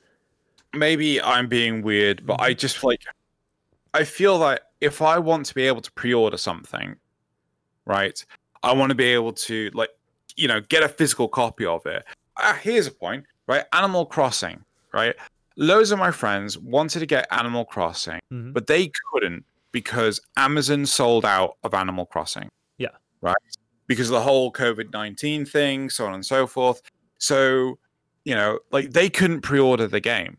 They couldn't, um, you know, and there was no way to guarantee that they wanted to get the game until they saw a review. Like some of my friends said, like, "Oh, I've just seen so and so play Animal Crossing. I want to get it now. I can't because I can't, you know, But like that's that that's Oh, that's that's a pre-order risk. That's like that's like how is that pre- a pre-order risk? Well, That's- that's- well, that's so, never so, happened so, So like, well, right now it's a weird situation because like you can't buy physical copies because everyone's buying the physical copies. But like that was the original idea of the pre-order. Like you are buying something at the risk that it might not be exactly what you anticipate, but for that risk, like you're gonna get the thing early guaranteed. And like you'll see. No, you, but you- back then, back then, like you know, when you were like, "Oh, I'm, g- am I going to play World of Warcraft?" Right? Um, I will read a review of World of Warcraft in the latest PC Zone, which is a month before World of Warcraft is due to release. Right? They used to give you the option to have make an informed decision way before the actual release of the game, so you could actually pre-order it and drive the sales up. But now, now games develop well for a while. Games developers do not allow for reviews to be out before the actual game comes out. And I genuinely think it's because they do not think the game will stand on its own two feet. Well, it, it, it, it depends on the marketing band. Like like I'm not gonna judge intent since I don't know what's going on behind the scenes. I can also imagine like it's it might also be a change in marketing strategy in the sense of like not Yeah. because like the game is shit, but like hey, you know what they do with with phones right now. Like the way that they do it is like they announce the phone. So like Apple did it recently. Like they announced the phone, reviews will go live at the same time that's being announced, and the phone will go on sale when it's being announced. So it's like from people like speculating, being like, someone like, oh, what's going on? All of a sudden, like, boom, and here it is, and you can go get it. And like maybe before, like this thing where like people need to be told about it in advance and need to like make up their mind in advance m- might have like may- maybe there's a shift with like the instant like access that we have right now to like internet and like buying it right away. Like maybe that Yeah. like has changed the way that marketing works. Um, however, I do think that like the argument of like, hey, um, it's problematic because like I can't buy it now, uh, and I couldn't like like I couldn't pre-order it because like there weren't there was no review, and now I can't buy it in the on the first days because it's sold out. Well, like that's what the pre-order is. Or used to be for right now, it's just like pre-order. Like digital copies makes no sense. I would never recommend you pre-order a digital copy because that's stupid. Like digital copies will always be there. But if you want a physical copies, that's that's what a pre-order was for. Like you take the risk in advance that this thing might not be what you want it to be, but you will have guaranteed a physical thing, and you have that in all sorts of like you, you like you like you'll have that with like cars. You'll have that like Tesla does that thing where like you can pre-order the car and like you can buy it before anyone else, but you have the risk that the car isn't exactly as you imagine it to be. And like I'm personally not of that risk. I've done it once with Anthem, and I'm like, nope, I'm not gonna do that again because like I'll if if if worst comes to worst and the physical copy sell out, I'll just wait two weeks or three weeks. I don't know. You know, it's on the one hand I can get it because like you want to get with the hype, you want to get with like the, the the current times, and like you want to play it, but at the same time, you know, like there's other things in life that might be more important. And it's like if it's that important to you that you that you that really sucks, you can't play it, then maybe pre-order is for you. But I wouldn't choose for it myself. So I was just checking to see if you could still buy Animal Crossing. Holy crap! People are reselling it for insane amounts of money. So Th- yes, you can still probably get it. Yeah, I But, mean, I mean, I mean- um, I mean, like, like it's in it's in the developer's best interest to like make more physical copies as soon as possible because like they do not profit off the resale value of it. They only profit from the copies they sell. So like they'll probably get on it to making it as soon as possible. Um, it's just that like, especially right now, it was such a weird time that everyone was like, oh shit, now everyone could play it because like it coincided so perfectly with like everyone be, being told to stay at home. Um, that was just like an unfortunate moment. Also, I did remember my third point. On. my, my third point about what you said was like you were talking about like there are so many like YouTubers that that like will do playthroughs, but they'll cut it. Um, they'll cut the footage so I can't see the entire thing. Um, Yeah. So like, I can understand that like that's not what you're necessarily looking for. I would not blame these YouTubers for doing that though. because No, uh, it, yeah, it completely depends on like your intent of it. Uh, I'm personally um, not a big fan. Like like I'll, I'll I'll do gameplay videos, but I'm not gonna show the entirety because I've done that before. Uh, but it's really boring I find because like I'm not necessarily like my goal is to deliver you a piece of entertainment. Um, like something that you can enjoy, and the enjoyment is like me and the game. Because if it was just the game, then like then it becomes a little bit of a gray. Like, if the only thing that I'm supplying you is the game, then like, am I not invading on the copyright of the game? But if it's like, if I'm bringing you an entertainment thing of me and the game interacting with each other, then like, it's a product for me. Uh, so like, I really like do the cutting because otherwise, like, you're gonna have the loading screens. It's gonna take so long, and like, I generally don't like that. Some people will do that, and like it will have the benefits that you can see the entire thing. But like, I wouldn't go down on these YouTubers being like, "Oh, you're cutting it." It's like, nah. I mean, it's just a different stuff. No, it's it's uh, the uh, the point I'm trying to make is that there are certain styles to advertising and things that make the the product more alluring to make it so that you think the product is potentially better than it actually is. I mean, fuck, look at any go to any McDonald's. The burger you look at on the actual um, menus is nothing compared to the burger you receive in the the wrapping, right? And it so it's it's all about you know allure and insight. Uh, you know, it's what assumptions people make. So it's trying to convince people to make a poor informed decision Yeah, that's right? what not a poor do. decision. Yeah, it's not a poor decision. It's a poorly informed decision. Yeah, right? but, but like So- that's that, that that is the goal of advertisement necessarily. So the Like, whole point, the whole point of the review is to identify how accurate is the marketing to the final product, mm, right?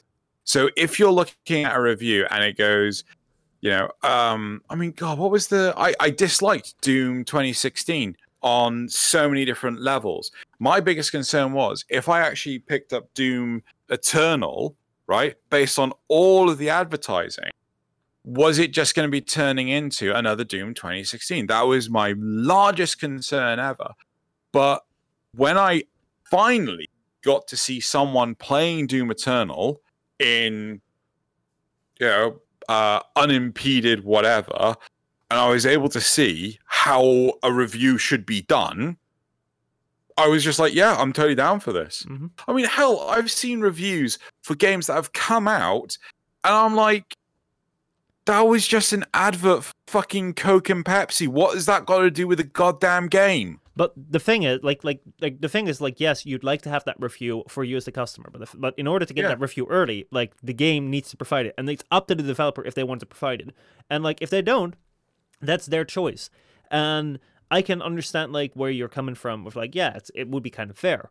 However, um, it's a very subjective assessment because like, um, um like this thing where it's like oh let just let reviewers like uh, selected reviewers come in early and then like give their honest opinion. Like they'll get the game early and they, they'll give their honest opinion. It's like some people think that's even like unfair because like the thing is like like, like let's take for example um there's this youtuber this car youtuber called Doug DeMuro.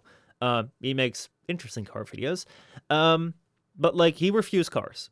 However he the way that he reviews cars is that he in every video says if you have an interesting car send me an email um like and i might contact and then review your car uh, the reason why he does that is because he doesn't want to do review samples of cars. He doesn't want to be like at press events because he believes that you cannot have an, a completely subjective um, review of something if you've been flown in, your hotel has been paid, and you're you got like this entire event made for you, so you can like take a look at it. It's like he doesn't think that that is a fair thing. Like he can't do that. So like even like he will sometimes take like press samples, but like he will pay for his own flight. Like he'll not let them pay for his flight. He will not let them pay for his hotel. The only thing that he will use is like that he can take a look at the car because otherwise he will have to wait like because it's an insanely luxury car. Like he will have to wait like months before that thing uh, finally shows up in like one of his viewers' hands, and that that viewer says like, "Oh yeah, you can review my car." It's like he'll do that very very like not often.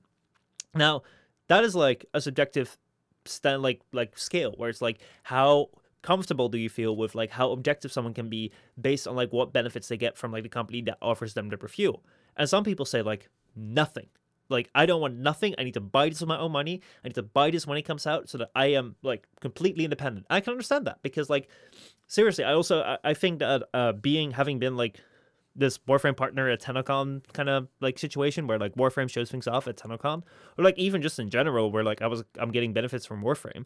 It's like I oh I know what kind of people there are behind it. I know they're like getting me benefits. I'm kind of like you know you you're you're gonna be honest, but you will also keep in mind that like you know I have a history with them. Um, so like that will definitely like have some sort of influence. How big that will be, who knows? Uh, you like I'm not necessarily doing reviews, but if I were to do a review, I'd hope to be as honest as possible. Uh, but I can see someone making the case for like that is like you can't have that if you want to be objective. It's like that's a skill, and like if you want to have early reviews, like you're gonna have to have this press sample sort of thing. And at that point, then like you know, some people might say, well, I don't find that completely honest because like they've been like given this thing, and like who knows? Like if like if they mm, mm, mm, so it's like it's a subjective thing. And i think that like if you want to have the most objective view of it you're just gonna have to wait until like after the thing comes out and like everyone has access but to it. it's it's a review. It's not objective in this at all. We're, we're talking about an objective thing for a subjective result. Yeah but like like like, like, like objective and like biased unbiased situation where it's like but I, I, but even so like surely that is dependent on the quality of the person. Like so I you know, for example, um what's called oh, what's his name? We, we spoke about him earlier. Uh Total Biscuit, right? Yeah. He would not do the review of Shadows of Mordor because the criteria the NDA was so damn restrictive. I completely get that. Mm-hmm. So he turned around and said, no. Then someone else offered him the same opportunity to review Shadows of Mordor without the restrictions. Fine, that's fine. If you were to give, be given the opportunity to fly out to wherever, right?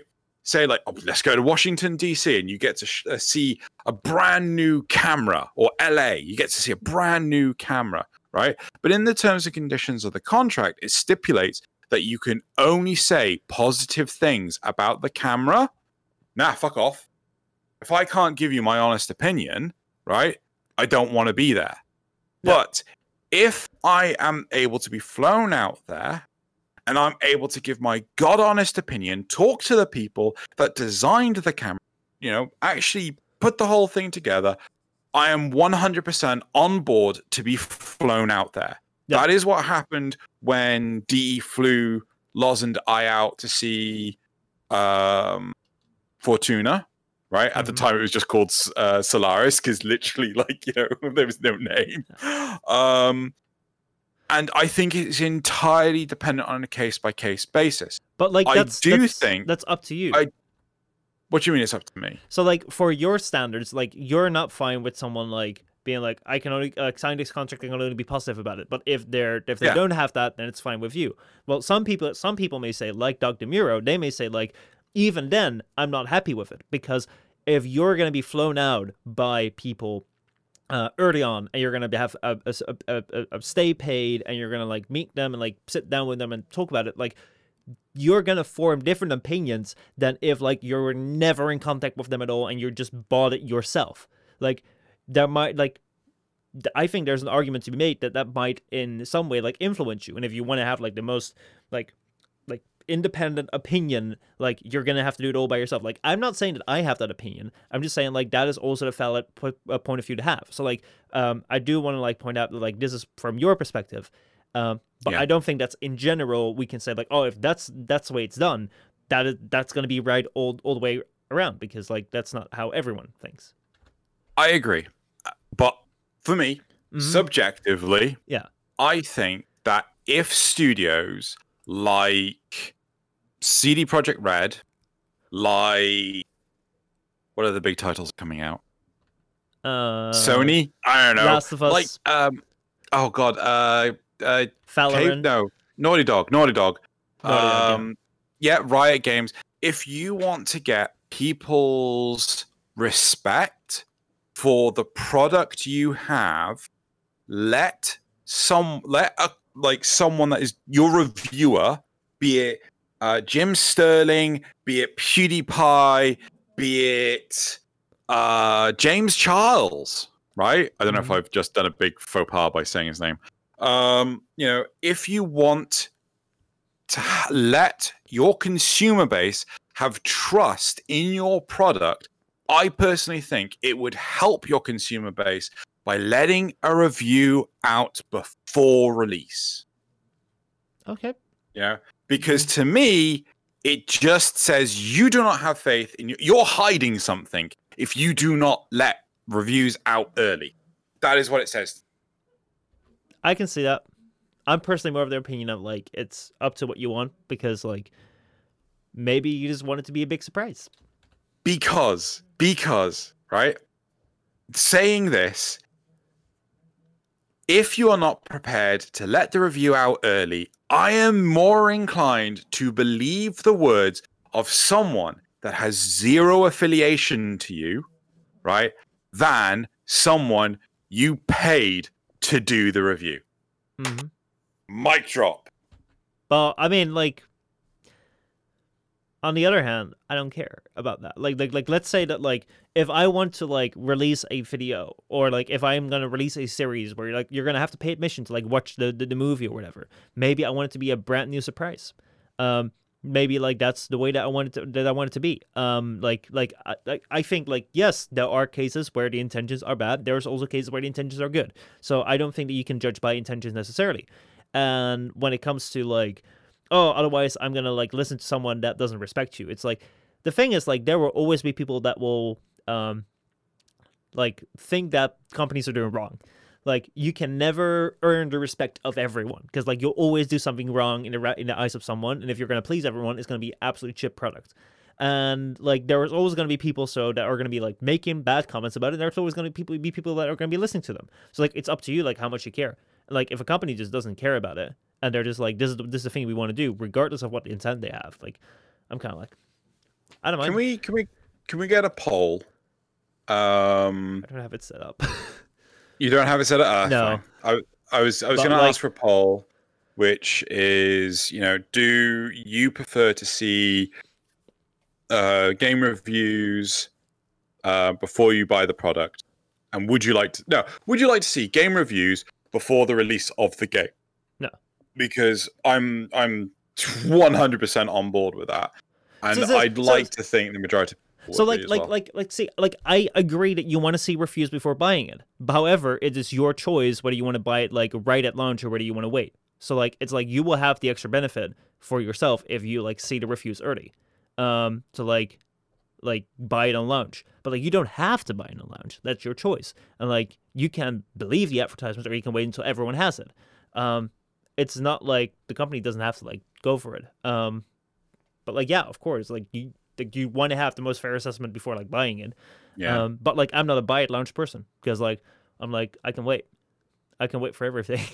Or not but like I, like like i can't wait for the hydrogen prime trailer. Like that's been i've been dying for that. But aside from that it's like yeah you know figuratively. But yeah, you know, I I just rather have like a better informed decision. But like likewise with pretty much anything I do, I'd rather have the informed decision of, you know, am I doing the right thing for me than taking a gamble. And I think No, I we are I think we are breeding the gamble in younger generations to take unnecessary risks, to buy things without knowing whether or not it was a good thing, and to be told it was a good thing and feel guilty for it being a bad thing.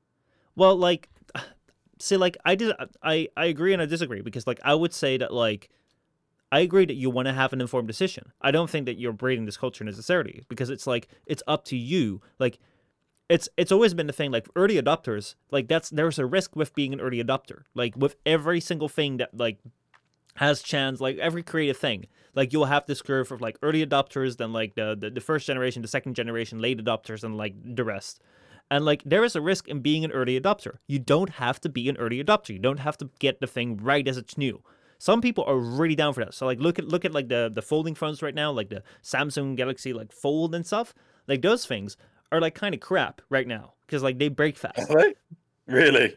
Yeah, yeah. Like, well, like the thing is, is like, like they made this phone, which is like two phones connected to each other, like that. Yeah, yeah and like yeah. you know, it folds, but the screen is plastic, and it's like it's kind of like it, it's not as strong as like a normal phone because it's it's like a brand new thing. However, like it it costs like eighteen hundred bucks, and people are buying it because people want to oh, be very. ear yeah, it's eighteen hundred bucks, and people are buying it because people want to be early adopters. They want to have this new tech. They want to like have that, and it's like, well, like if people want to buy that, it's their choice.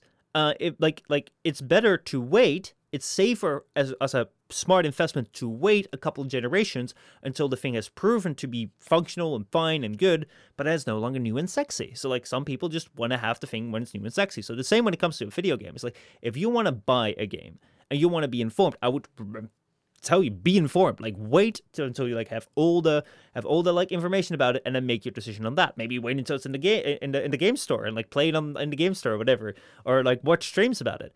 Um, Yeah. but like that is the risk that I think you take when you are an early adopter. If you want to get it on day one, it's like, of course, it'd be nice if you can take an informed decision, but like, if you want to be an early adopter, like, you can't always get that because that's what an early adopter is. You don't know, yeah.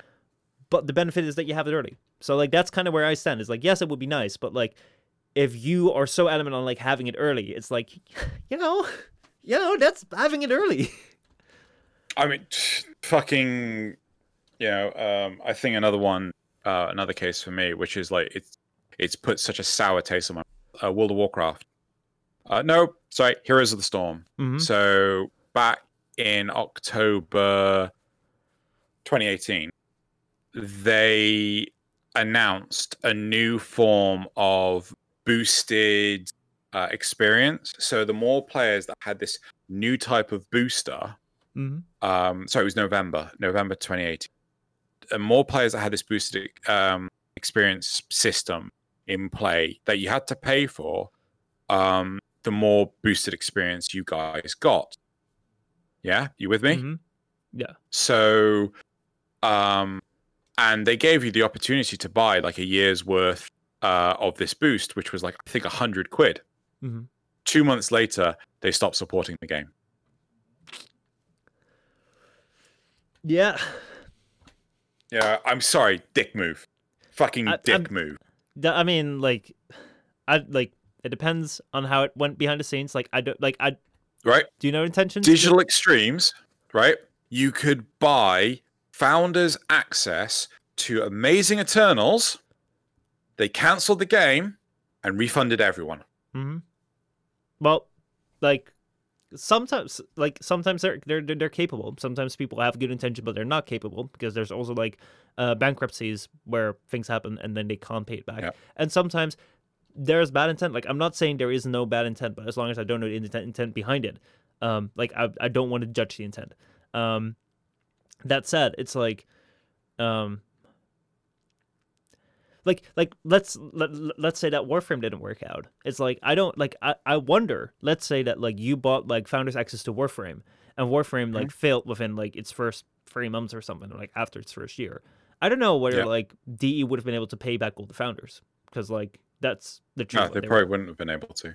yeah so it's it's like it's also if you're capable of um Yeah. Anyway uh i think we are nearing the two hours um Yep. Yep, we're not far off. So, should we see if the community has any questions for us? Yeah, let's do that. Uh, if you guys have any questions, feel free to leave them down in chat below.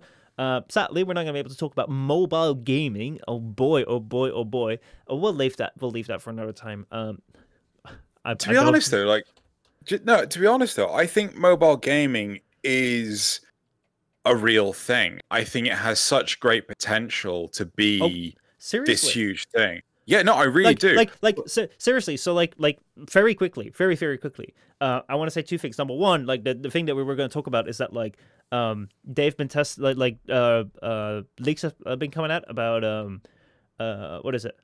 Uh, Samsung's Samsung's new um uh, GPU, basically, well, Yeah. graphics unit. So, like, basically, last year, Samsung and uh, AMD teamed up together to like make a graphics chip on Samsung's phones. So like this is the weird thing. In the world of computing, like you have two giants when it comes to like GPU graphics um like when it comes to like creating graphic cards. Like they're Nvidia and they're and they're like AMD. And none of these companies have done anything in the mobile space. Like all of the all of the graphics pro chips on like mobile phones are made from like Samsung makes makes their own, Apple makes their own. So it's really weird if you think about it that you have like these big giant like companies that know exactly what they're doing in the PC market that haven't gone down to mobile. So right now, like last year, AMD and Samsung teamed up. And like that's been really interesting because like also like the thing you, you got to keep in mind it's not just like the experience of like oh these engineers know better how to craft these things it's also patents and that's also like the thing why people thought that like Samsung and AMD joined together because like Samsung has had to like build these chips like from scratch, but also have to have, has had to like a- avoid all the patents that have been claimed by like AMD and Intel. for, like- Patents. Sorry, I thought you said uh, pans. no I patents. don't like patents. Okay, patents. sorry. Patents. So like right now they're able to use these patents, um, and they've made their first like chip or like it's not out yet, but like it will come out like soon. And like they've there there've been tests um comparing it to like the Galaxy S20 Ultra, which is like the the brand, the latest brand new most powerful Samsung phone, and like this thing, which is like the thing, uh, and like the scores were three times as high on like the benchmark tests, pushing pushing like the the, the thing up to like 181 frames per second. Like seriously, like that's pretty insane on like Yeah. a phone. And like I've uh, like I've recently, I'm gonna admit I have been a bad boy. Um, like my friends have been have been telling me like, oh dude, we've been playing like Call of Duty on our on our phone. Like we like these are my friends I used to play Call of Duty on my PlayStation with. So I downloaded it. Yeah. And like then I discovered that I could like link up my PlayStation controller with Bluetooth to my phone. So I did, and I can literally play like Call of Duty on my phone with a PlayStation controller and runs rather well. And then I was like, Yeah. well, what if I like hook up, like I have a USB C dongle to like HDMI. What if I hook up a display? And I can literally just play on this like 4K display, like not in 4K, but like in 1080p. I can play with a PlayStation controller wirelessly. I can play Call of Duty on my PC. Or well, no, no, not on my PC, on my, on my monitor. Like that's literally what I Yeah. did on a PlayStation 3.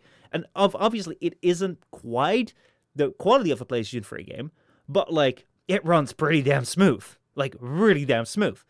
And then like look at like this thing which is coming out, which is three times as powerful, maybe, maybe Yeah. as like the thing, like the most powerful Samsung phone right now. If you look at the amount of storage that these things have, like over a terabyte, like some phones come packed in with, and like they have more RAM than MacBooks, which is like, well, that's not very impressive, but like still, they have more RAM than MacBooks.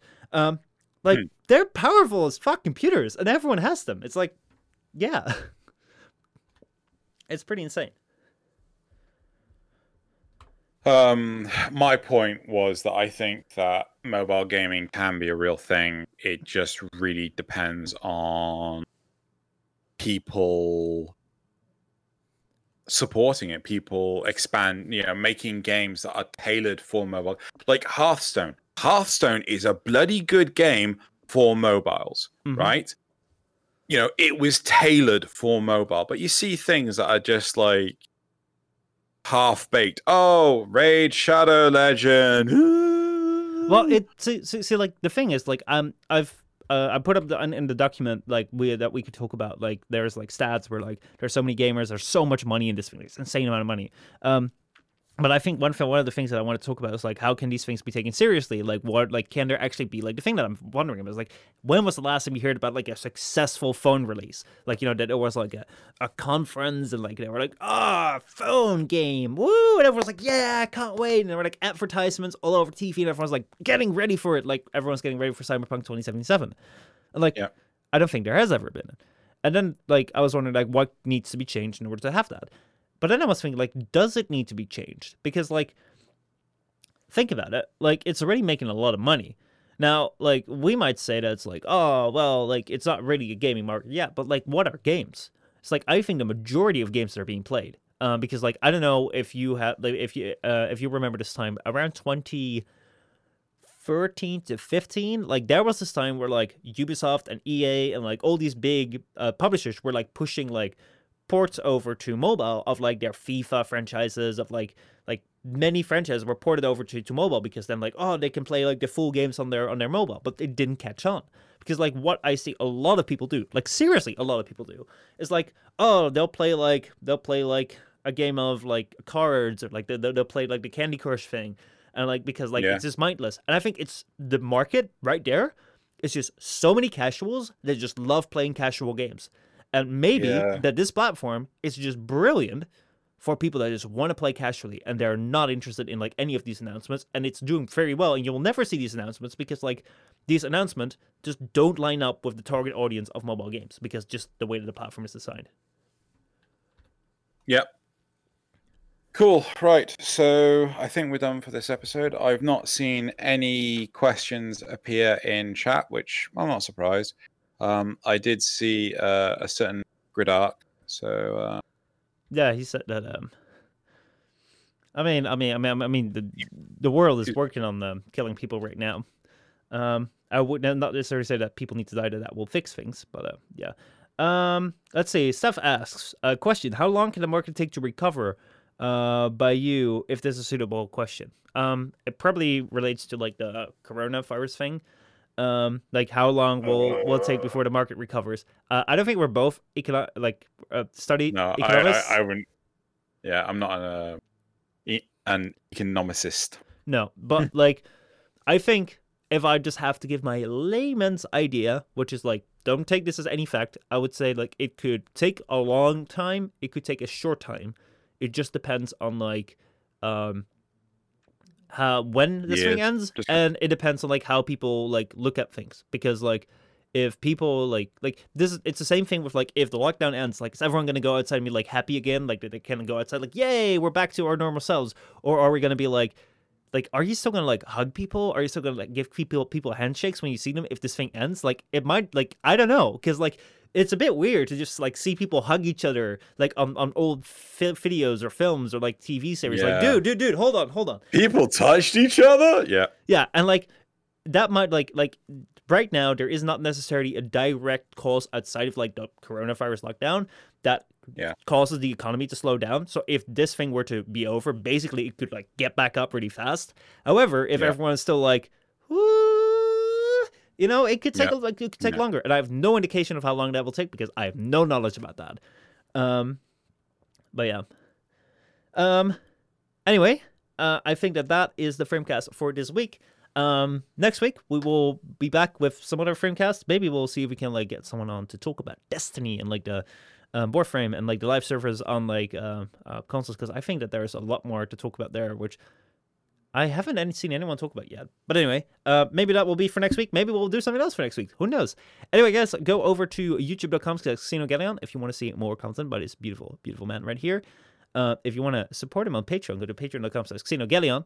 Um, we will be back next week, same time, same channel on uh, 8 p.m. European time. Uh, convert that to whatever time it is for you. This thing will be live tomorrow on youtube.com slash postmalone games. And we have a very sexy man called Gridark in here, twitch.tv slash Gridark if you want to say hi to him.